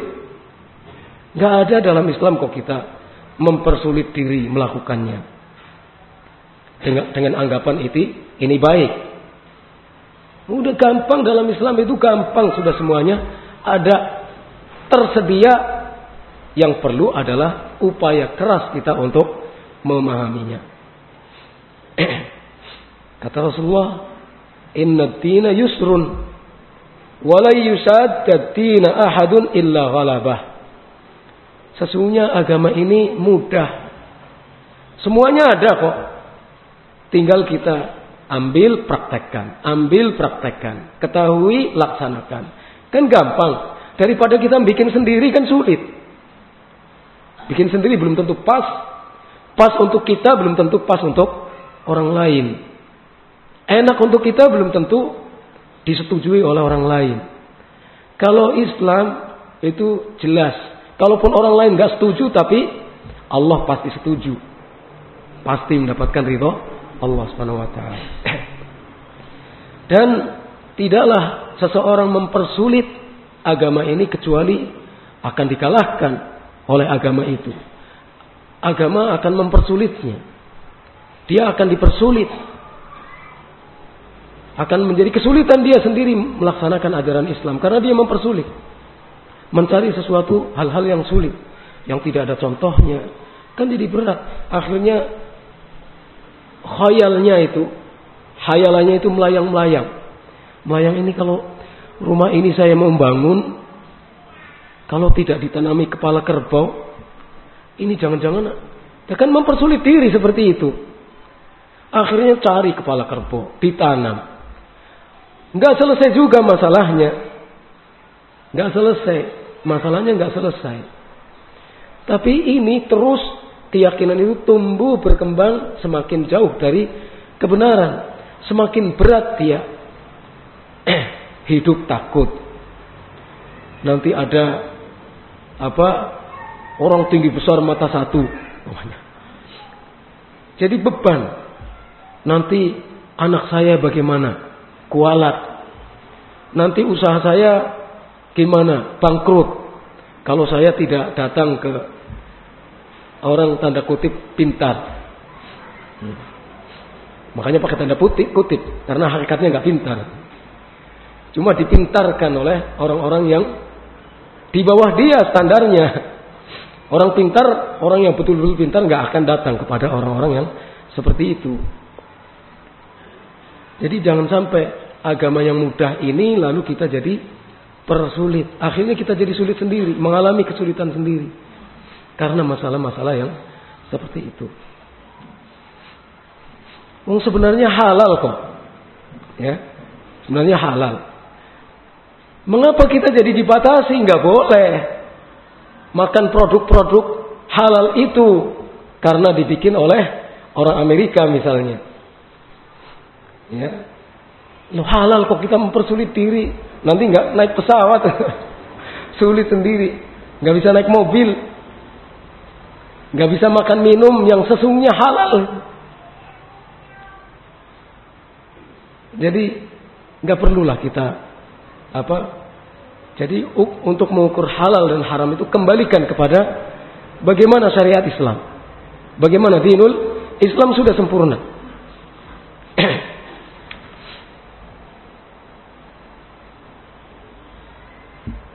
Sampai berapa? Sampai sebelas. Waduh. Ini tinggal sedikit. Terus dulu Pak ya. Iya. Kemudian belum sampai kepada kiat. baru, baru mengumumkakan apa namanya nikmat-nikmat yang besar yang perlu kita raih. Kemudian berikutnya seperti yang dikatakan oleh Imam Ibnu Qayyim rahimahullah sihhatul faham wa husnul qasd pemahaman yang benar dan niat yang baik. Ikhlas, niat baik itu ya ikhlas. Ya baik. Ya. Ini nikmat yang sangat besar kata beliau min a'zami ni'amillah allati an'ama 'ala 'abdih. Pemahaman yang benar dan niat yang baik itu termasuk nikmat Allah yang paling besar yang diberikan kepada hambanya. Ma u'tiya 'abdun 'ata'an ba'dal Islam afdala wa la ajalla minhuma. Tidak ada yang diberikan kepada seorang hamba suatu pemberian sesudah Islam yang lebih afdal dan lebih besar daripada nikmat faham yang benar dan niat yang baik. Setelah Islam, Islam jelas nikmat yang besar. Sesudah itu nikmat yang besar berikutnya adalah ketika kita punya pemahaman yang benar. Tidak setiap orang loh bisa memiliki pemahaman yang benar. Kita yang pemahamannya secara benar baru secara garis besar. Detail-detailnya masih banyak yang belum benar pemahaman kita. Tapi kalau kita berjalan terus mencari dan mencari, insya Allah akan dapat sedikit kita fahami dengan benar, amalkan. Terus niat yang baik, ikhlas. Itu nikmat. Oh, tidak semua orang bisa ikhlas. Dan ikhlas itu perkara yang sangat berat. Barangkali kita selalu ngomong ikhlas, ikhlas, ikhlas. Jangan-jangan nggak ikhlas. Memang berat ikhlas itu. Di samping ikhlas juga punya niat yang baik yang tidak terkait dengan ikhlas. Kan ada niat misalnya ya sumbernya dari ikhlas itu. Kemudian timbul niat-niat baik yang lainnya yang mengikuti ikhlas. Coba misalnya ada seseorang melihat saudaranya yang agak dia sikapi gimana lah. Agak dia sikapi agak ada sesuatu yang gak dia senang. Berjalan. Kalau di daerah sini nggak tahu di mana itu. Tapi intinya itu tempat yang jorok. Padahal dia memang tidak ada jalan lain kecuali harus lewat situ. Kebetulan dia lewat situ. Kelihatan oleh orang ini lewat jalan itu, jalan yang umumnya dilalui oleh orang-orang jorok. Terus cerita. Cerita, eh, Fulan, saya lihat si Fulan bin Fulan itu di situ. Lewat jalan itu. Kan benar beritanya ya? Betul. Betul beritanya kan. Saya lihat dengan mata kepala sendiri. Lewat jalan itu benar. Tapi ada niat yang kurang baik. Dengan hanya memberitakan berita seperti itu, timbul kesan jelek pada orang yang diberitakan tadi. Bagi si para pendengar, Makanya hati-hati kita. Hati-hati. Muqawwimat. Qabulil khabar itu ada empat. Tonggak bisa diterimanya berita itu ada empat. Yang pertama tahu. Tahu berita itu. Isinya tahu. Tahulah.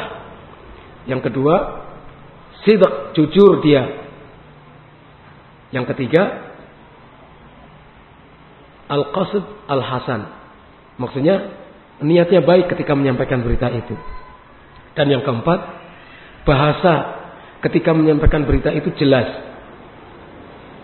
Tidak bersayap beritanya, bahasanya. Tapi jelas beritanya, apa? Bahasanya. Tidak mengandung kemungkinan yang lain. Ketika kita mendengar berita memiliki ciri empat ini baru kita bisa terima. Kalau enggak, ya sudah lebih baik kita tunda dulu untuk menerima berita itu. Atau kalau berkaitan dengan harga diri dan kehormatan seorang kita tolak dulu. Udah nggak percayalah saya. Berita itu ada kelemahannya di sini. Mungkin orangnya nggak tahu, atau mungkin tahu tapi dia nggak jujur, atau jujur tahu tapi mungkin dia punya niat yang jelek. Intinya begitu. Jadi ini sehatul faham benarnya pemahaman kita dan niat yang baik itu menjadi nikmat yang sangat besar dan kita harus mengejarnya.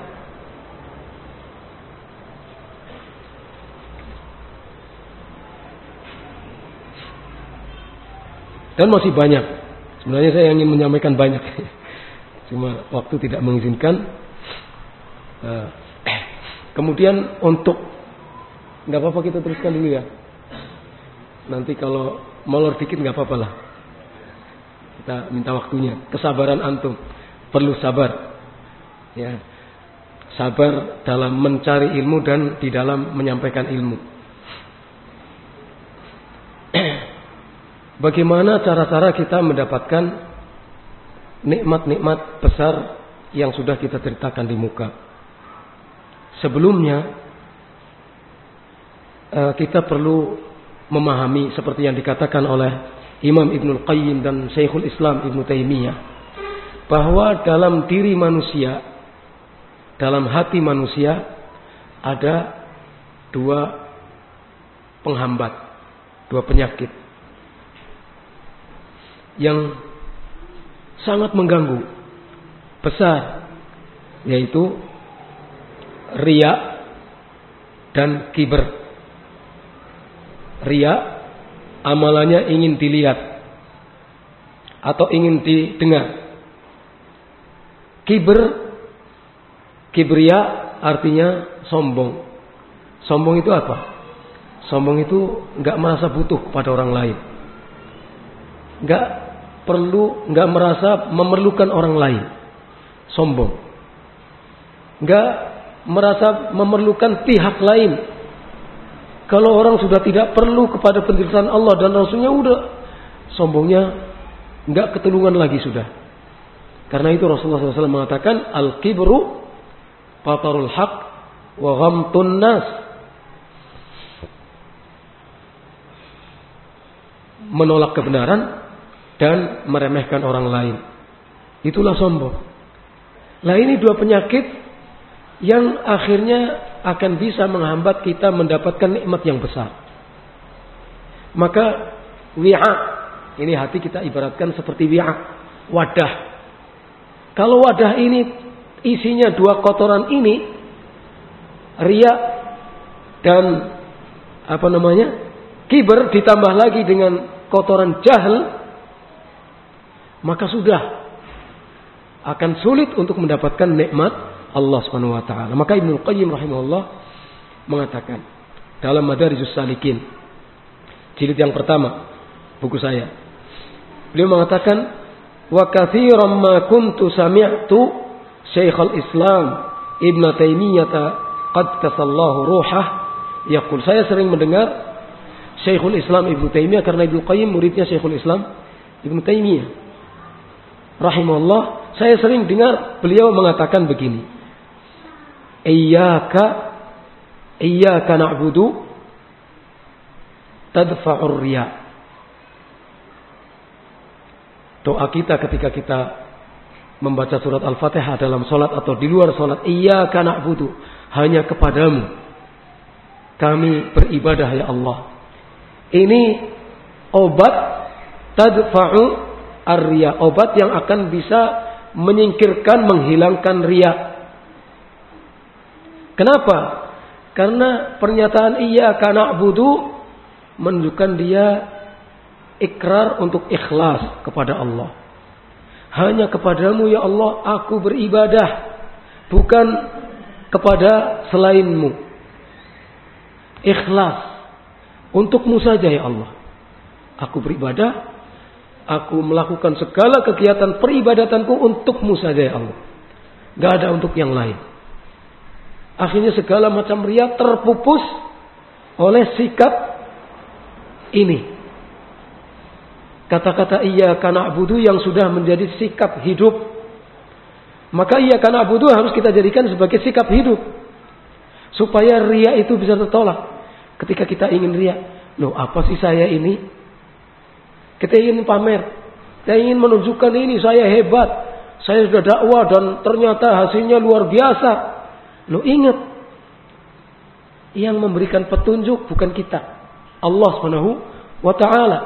Kita menjadi mukmin, kita menjadi muslim, kita menjadi orang yang paham semata-mata nikmat dari Allah. Wa ma bikum min nikmatin fa min Allah. Tidak ada satu nikmat pun, eh, segala sesuatu nikmat yang datang kepadamu itu hanyalah dari Allah Subhanahu wa taala. Maka kita dengan iya karena abudu akhirnya sadar. Loh, kok jadinya begitu sih? Kok jadinya saya tidak ikhlas sih? Ketika ada orang lain berbuat, kita merasa mestinya saya itu yang berbuat. Kenapa orang lain? Ketika kita iya karena abudu, sadar kita. Oh iya, dia juga beribadah kepada Allah. Saya juga beribadah kepada Allah. Kenapa harus ada perasaan gak enak sama keberhasilan dia? Bersyukur kita ketika kita mendengar orang lain berhasil. Termasuk dalam dakwah. Termasuk dalam mendapatkan kebaikan. La yu'minu ahadukum hatta yuhibba li akhih ma yuhibbu li nafsih. Dalam hadis muttafaq alaih. Belum sempurna keimanan seseorang di antara kalian Sampai dia menyukai orang lain mendapatkan sesuatu yang dia senang apabila mendapatkan sesuatu itu. Kalau kita senang mendapatkan sesuatu itu, kita akan senang kalau orang lain mendapatkan sesuatu itu apa saja. Dengan ia karena abudu lenyap akan bisa menyingkirkan riak kita. Maka obatnya kalau kita ingin mengobati riak, jadikan ia karena abudu sebagai sikap hidup. Wa iya karena tadfa'ul kibriya.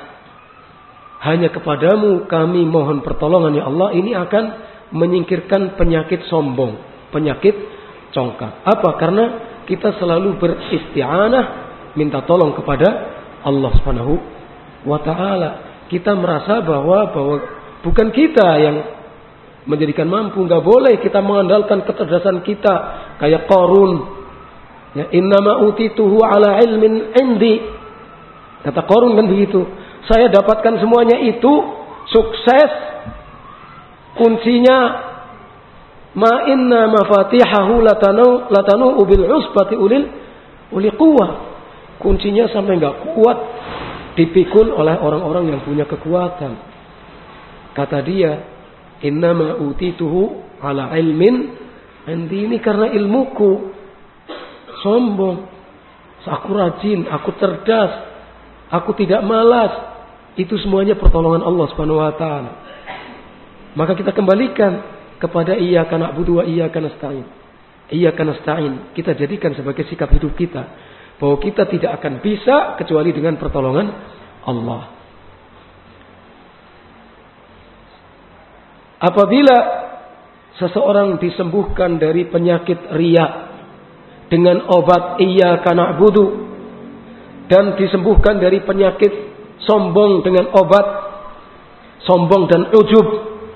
Dengan obat iya kanastain juga disembuhkan dari penyakit sesat dan bodoh dengan ihdinas siratal mustaqim maka dia akan lepas dari penyakit-penyakit. Maka apa dia termasuk golongan orang yang mendapatkan nikmat Allah. Ghairil maghdubi alaihim. Bukan orang yang dimurkai oleh Allah. Yaitu orang-orang uh, yang punya maksud jahat. Maksudnya tidak baik. Padahal mereka tahu. Al-maghdub alaihim adalah orang yang punya ilmu. Tetapi punya maksud jelek. Maksudnya jahat. Dan tidak termasuk golongannya orang-orang yang dolin. Yaitu orang-orang yang ilmunya rusak. Bodoh tidak mengerti kepada kebenaran. Tetapi merasa tahu. Merasa tahu sehingga mengamalkan sesuatu tidak berdasarkan ilmu. Jadi yang paling pertama kalau kita ingin mendapatkan kenikmatan itu supaya kita digabungkan menjadi orang-orang yang bersama orang yang diberi nikmat itu ihdinas siratal mustaqim siratal ladzina an'amta alaihim ghairil maghdubi alaihim waladdallin. Itu tadi obatnya. Bersihkan hati kita. Dari penyakit ria dari penyakit kibria dan dari penyakit dolal serta jahil Selanjutnya kita harus bersyukur. Ini kalimat yang mudah dan sederhana, syukur. Tapi kalau nggak dilatih nggak bisa. Perlu latihan ini. Dan perlu isti'anah kepada Allah. Allahumma inni, Allahumma a'inni ala zikrika wa syukrika wa husni ibadat. Isti'anah kita selalu kepada Allah Subhanahu wa taala. Syukur wa syuk Allahumma inni ala dzikrika wa syukrika. Syukur itu perlu isti'anah kita kepada Allah, mohon pertolongan. Kita perlu syukur kepada Allah. Dalam semua kenikmatan yang berupa materi maupun yang manawi, yang duniawi maupun yang ukhrawi. Janji Allah kalau kita syukur akan ditambah la in syakartum azidanakum. Kalau nikmat duniawi, nikmat materi, kita bersyukur akan ditambah dan dijadikan semakin berkah. Tentu juga nikmat maknawi. Kalau kita bersyukur juga akan semakin bertambah. Maka syukur kita seperti yang dikatakan oleh Syekh Abdurrahman As-Sa'di itu syukur dengan tiga tiga alat. Syukur bil qalb, syukur dengan hati, yaitu apa? Hati kita mengakui segala nikmat yang telah datang kepada kita. Kalau kita nggak mengakui itu sebagai nikmat, bagaimana kita bersyukur? Maka pertama kita harus mengakui ini nikmat dari Allah. Ilmu saya ini nikmat, sukses saya ini nikmat. Saya punya istri itu nikmat. Ya, saya punya suami nikmat, saya punya anak nikmat. Syukuri itu. Sehingga dengan syukur itu dia akan tadi seperti yang pertama, yuti Allah war rasul. Taat kepada Allah dan Rasulnya. Bil dengan lidah dengan zikr zikron wasanaan zikir menyebut dengan lidah kita. Kita sebutkan dan kita puji-puji. Siapa yang memberi nikmat tentunya. Yang memberi nikmat kita sebut-sebut, kita puji-puji, kita sanjung-sanjung. Kemudian dengan anggota badan kita. Dengan mentaati Allah yang telah memberikan nikmat seperti itu. Kalau kita mendapatkan pemahaman yang benar, syukuri. Nikmat itu. Bagaimana caranya? Ya kita akui bahwa itu nikmat. Kemudian kita pelihara pemahaman yang benar itu. Dengan mencari lingkungan yang baik.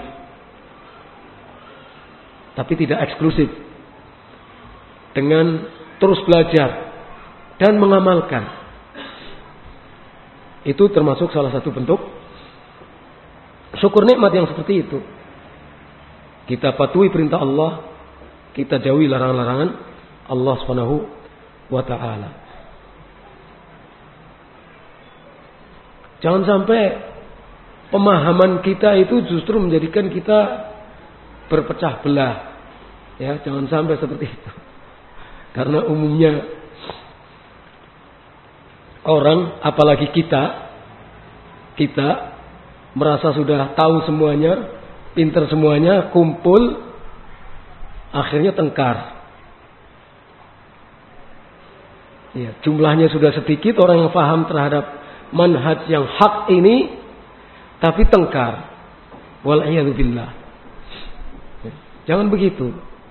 Islam datang pemahaman yang sahih dianugerahkan oleh Allah kepada kita maksudnya bukan untuk tengkar.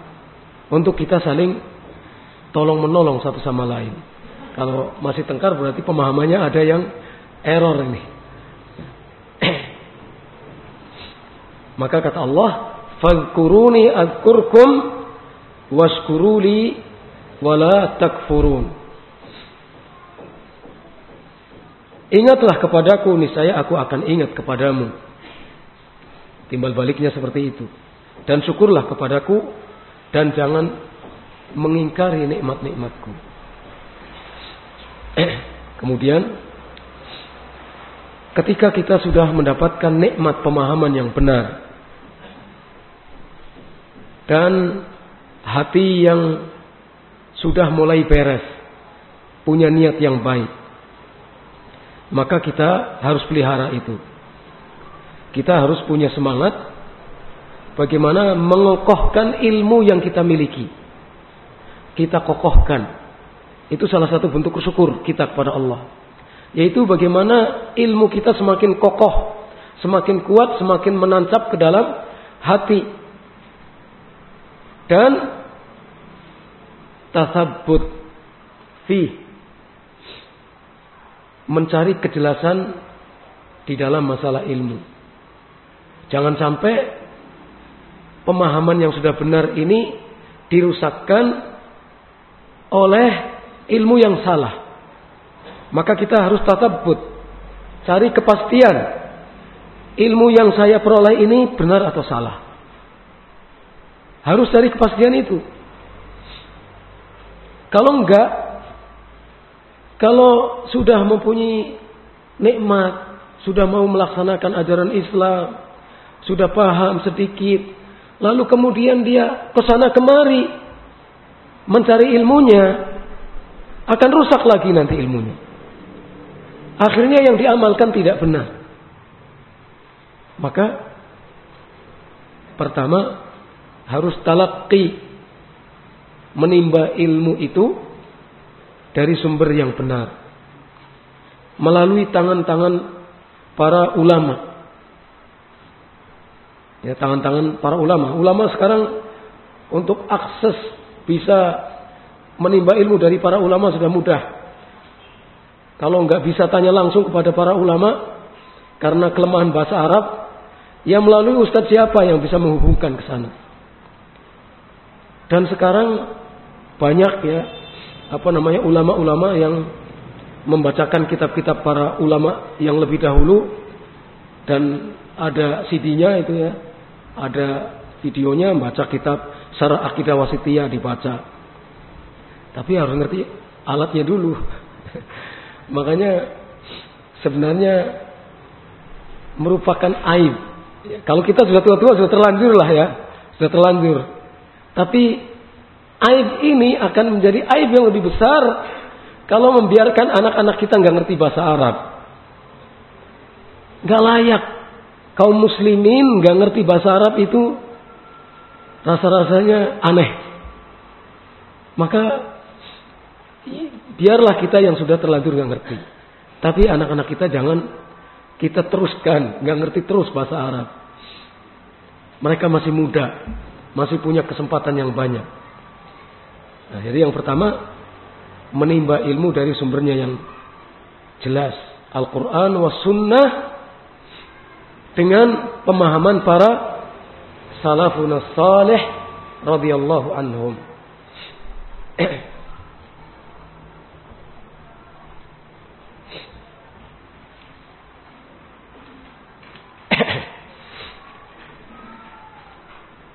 Secara ringkas demikian, saya nggak akan cerita yang panjang-panjang lagi. Sebenarnya ada cerita para ulama tentang masalah ini. Kemudian yang kedua berusaha untuk membedakan antara riwayat-riwayat yang sahih dengan riwayat-riwayat yang tidak sahih. Itu menjadi keharusan dan kita peluang untuk mengerti itu banyak. Menurut kemampuan kita masing-masing. Bukan di luar kemampuan. Tapi menurut kemampuan kita masing-masing sedapatnya yang penting punya semangat dan tidak bersantai-santai. Bersusah payah kita berusaha membedakan itu. Kemudian memahami dengan baik, berusaha memahami pelajaran dengan baik. Karena ada orang yang belajar kitab menghafalkan nggak paham-paham. Ya kita harus berusaha memahami. Setelah paham baru kita hafalkan. Bukan kita hafalkan pahamnya masa bodoh. Bukan kita harus berusaha untuk memahami setiap pelajaran dengan baik. Maka ada kesimpulannya. Terus kemudian kesimpulan itu selalu diulang-ulang. Kita merojaah. Yang menjadi penyakit kita semuanya itu kan kadang-kadang kita ngerekam untuk pertama dan terakhir. Itu penyakit kita. Besoknya tidak dibuka lagi. Apalagi rekamannya banyak. Bingung mulai dari mana ini. Setiap ceramah direkam. Iya. Besoknya ada ceramah lagi yang kemarin belum sempat untuk didengarkan ulang. Iya. Jadi difahami dan kemudian dihafalkan. Dihafalkan. Kemudian memurajaah. Ini memurajaah. Artinya mengulang-ulang pelajaran bersama teman-teman atau bersama guru. Itu penting. Mempertahankan ilmu yang kita miliki, pemahaman yang kita miliki. Dan uh, mengamalkan, mengamalkan untuk menghafalkan itu harus mengamalkan. Kalau tidak mengamalkan nggak akan hafal. Tapi dengan mengamalkan akan hafal. Tadinya menghafalkan sulit, tapi diamalkan jadi hafal. Dan ini pengalaman dari para ulama, Imam Ahmad, para ulama. Beliau menghafalkan, kemudian mengamalkan. Dengan mengamalkan hafal. Jadi harus diamalkan, dihafalkan dan diamalkan. Kemudian mengrojaah dan yang terakhir sabar, teguh dan tekun. Sabar, teguh dan tekun. Ini juga ada pengalaman dari para ulama yang menerapkan hal-hal seperti ini. Jadi barangkali uh, ini secara garis besar saja dan secara cepat apa yang bisa saya sampaikan pada kesempatan hari ini. Ini ada pertanyaan.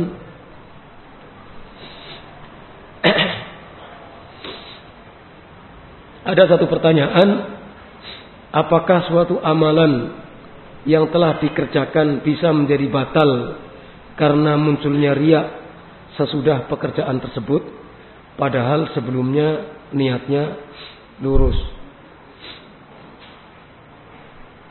Mungkin saja mungkin saja. Jadi tadinya melakukan suatu amalan ikhlas suatu saat ternyata dia riak meriakan sesuatu yang telah diamalkannya. Ini bisa berbahaya ini bisa berbahaya. Maka kita harus melakukan perang bersama ria. Selamanya, selama hayat masih dikandung badan, maka kita tidak pernah meletakkan senjata untuk berperang melawan ria. Meskipun nanti ada penjelasan banyak di antara ulama ya tentang ada amalan yang antara awal dan akhirnya satu. Ada amalan yang antara awal dan akhirnya tidak terkait. Itu masing-masing mempunyai mempunyai apa namanya hukumnya sendiri-sendiri. Seperti baca Al-Qur'an. Antara yang pertama dan yang terakhir tidak ada hubungannya. A'udzubillahi minasyaitonirrajim. Bismillahirrahmanirrahim. Ikhlas. Alhamdulillahirabbil alamin. Muncul riyah. Ya. Maka ikhlas yang pertama tadi tidak batal. Ikhlas yang pertama tidak batal. Tapi yang tiba-tiba muncul ria itu yang terkendala. Tergantung riaknya. Ria kaliber riaknya seperti apa? Kalau muncul kemudian ditindas, insya Allah tidak berbahaya. Muncul ria kemudian ditindas, maka insya Allah maafu, dimaafkan di hadapan Allah Subhanahu Wa Taala karena Allah la yukallifullahu nafsan illa usaha. Sesuatu yang di luar batas kemampuan manusia tidak dihitung oleh Allah Subhanahu wa taala. Tapi kita harus berusaha. Tapi kalau sholat ini dengan pengertian kata kalau kita tidak melakukan perlawanan terhadap ria. Awalnya sholat kita ikhlas, tapi di tengah sholat tiba-tiba ria dan tidak dikendalikan ria itu. Terus ria, nah itu bisa mengganggu kesempurnaan sholatnya dan bisa-bisa menjadi batal nilai sholatnya ya. Yang batal nilai sholatnya bukan uh, apa namanya sholatnya batal bukan nilai sholatnya bisa batal. Allah alam sholat.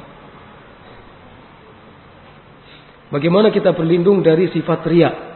Tadi ada obat, obat yang mujarab diberikan oleh Imam Ibnu Qayyim yang terkenal sebagai ahlu tib nabawi.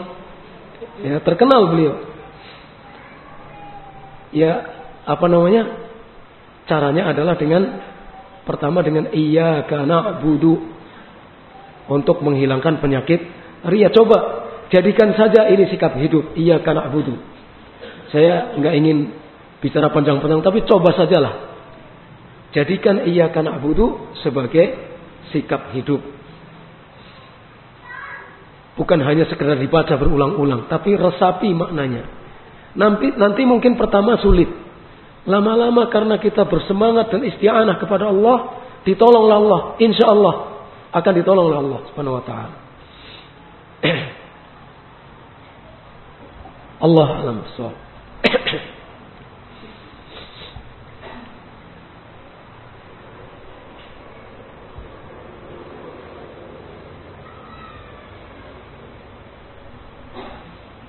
Seseorang bersama dengan orang yang dicintainya.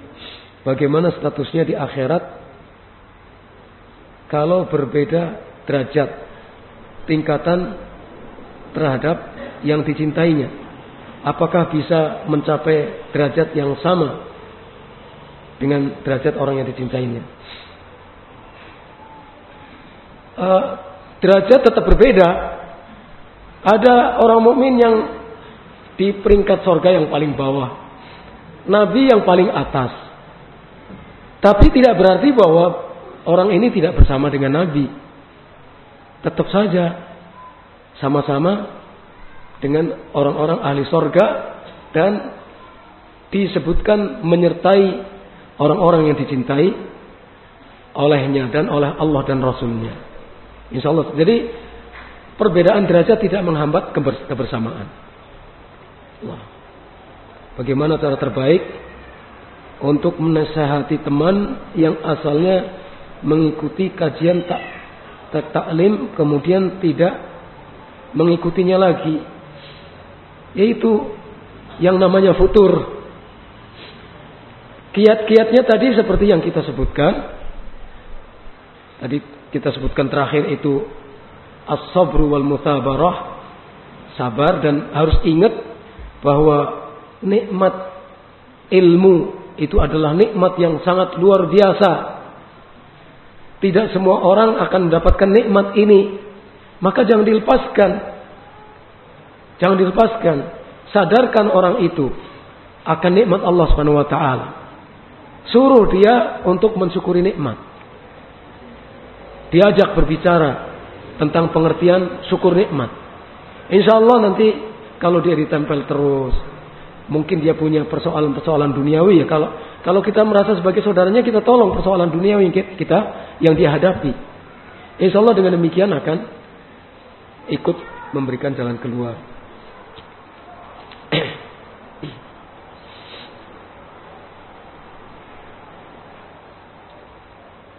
Kiat menanggulangi futur mengingat nikmat Allah Subhanahu wa taala yang besar dan cari lingkungan yang baik supaya kita bisa mensyukuri nikmat. Dikatakan bahwa dengan bahasa Arab, eh bahwa bahasa Arab penting untuk umat muslim. Apakah jika kita sudah berumur lebih kurang 40 tahun masih perlu belajar bahasa Arab? Apa tidak terlambat? Ya sekarang lihat kepentingannya gitu. Jadi lihat kepentingannya orang itu harus bisa mendahulukan skala prioritas. Mana ilmu yang paling wajib bagi dia terlebih dahulu.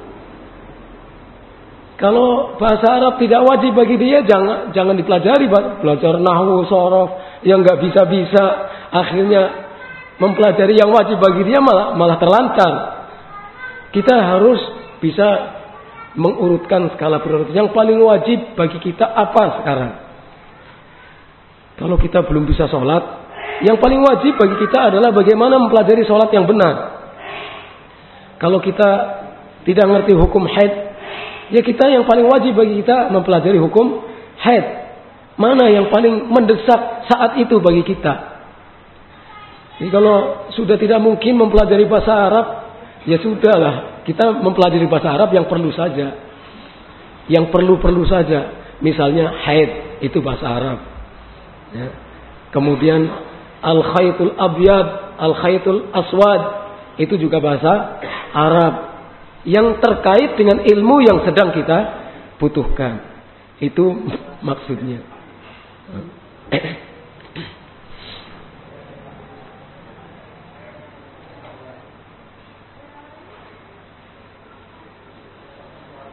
Dalam suatu riwayat ada perang umat Islam ada perang umat Islam lari. Eh, umat Islam dihajar musuh dan lari tidak ada jalan lain kecuali masuk sungai yang lebar. Kemudian ada yang minta agar ada sahabat yang berdoa pasti terkabul. Sehingga umat Islam dapat berjalan lewat sungai tersebut hingga musuh lari. Ini kaitannya dengan karomah ya. Ini kaitannya dengan karomah. Jadi karomah itu ada dan kita harus meyakini adanya. Ahlu sunnah wal jamaah harus meyakini adanya karomah. Tapi karomah itu beda dengan sihir. Karomah tidak bisa dipelajari. Artinya tidak bisa dibakukan menjadi satu ilmu. Kalau kita ingin lalu bisa, kita ingin bisa, bukan demikian. Tapi itu adalah pertolongan Allah untuk memuliakan hambanya. Makanya disebut karomah. Yang perlu kita mengerti Karomah yang paling pokok adalah takwa. Takwa kepada Allah itu karomah yang paling pokok. Maka hidup kita itu bukan mencari karomah. Dalam arti peristiwa yang terjadi di luar kebiasaan umumnya. Tapi yang kita perlu cari adalah takwa Allah, takwa kepada Allah. Takwa bukan sekedar judul, ya, tapi takwa yang benar-benar takwa. Karena banyak orang yang kemudian terjebak pada judul-judul saja. Taat hanya judulnya. Takwa judulnya. Meninggalkan larangan Allah judulnya. Mengikuti perintah Allah judulnya. Mengikuti sunnah judulnya saja. Yang mana itu apa itu takwa? Yang mana perintah Allah nggak ngerti. Larangan Allah yang harus kita tinggalkan nggak ngerti. Terus sunnah itu apa nggak ngerti karena hanya tahu judul-judulnya saja. Nah, jadi ini kaitannya dengan masalah karomah. Ya. Jadi sekali lagi, karomah itu bukan dalil. Karomah tidak boleh dijadikan sebagai dalil dan karomah itu hanya diberikan kepada orang-orang yang bertakwa, beriman, wali-wali Allah. Tidak setiap peristiwa yang terjadi di luar kebiasaan bisa disebut sebagai karomah. Mungkin itu sihir. Cirinya adalah kalau sihir bisa dipelajari dan bisa dibakukan menjadi satu ilmu. Bukan ilmu ya, hakikatnya bukan ilmu. Tapi disebut ilmu. Ngelmu. itu jadi mungkin itu saja. Itu saja yang bisa kita kaji pada kesempatan hari ini. Kita mengajak saya mengajak kepada diri saya dan kepada hadirin sekalian, ikhwan dan akhwat, marilah kita menjadi orang yang pandai mensyukuri nikmat Allah Subhanahu wa taala dengan selalu memohon pertolongan kepada Allah Subhanahu wa taala. Sesuatu yang sudah kita dapatkan berupa nikmat-nikmat yang besar yang berhubungan dengan kebahagiaan kita yang abadi jangan kita lepaskan mintalah tolong kepada Allah agar kita terus mendapatkan taufik tersebut sampai hayat kita berakhir sehingga kita menutup kehidupan kita dengan husnul khatimah. Jangan pernah lepas untuk syukur nikmat dalam arti yang seluas-luasnya. Ini yang bisa saya sampaikan mudah-mudahan bermanfaat. Nas'alullaha lana wa lakumut taufiq wa sallallahu ala Muhammad wa ala alihi wa sahbihi ajma'in. Subhanakallahumma wa bihamdika asyhadu an la ilaha illa anta astaghfiruka wa atubu ilaik. Assalamualaikum warahmatullahi wabarakatuh.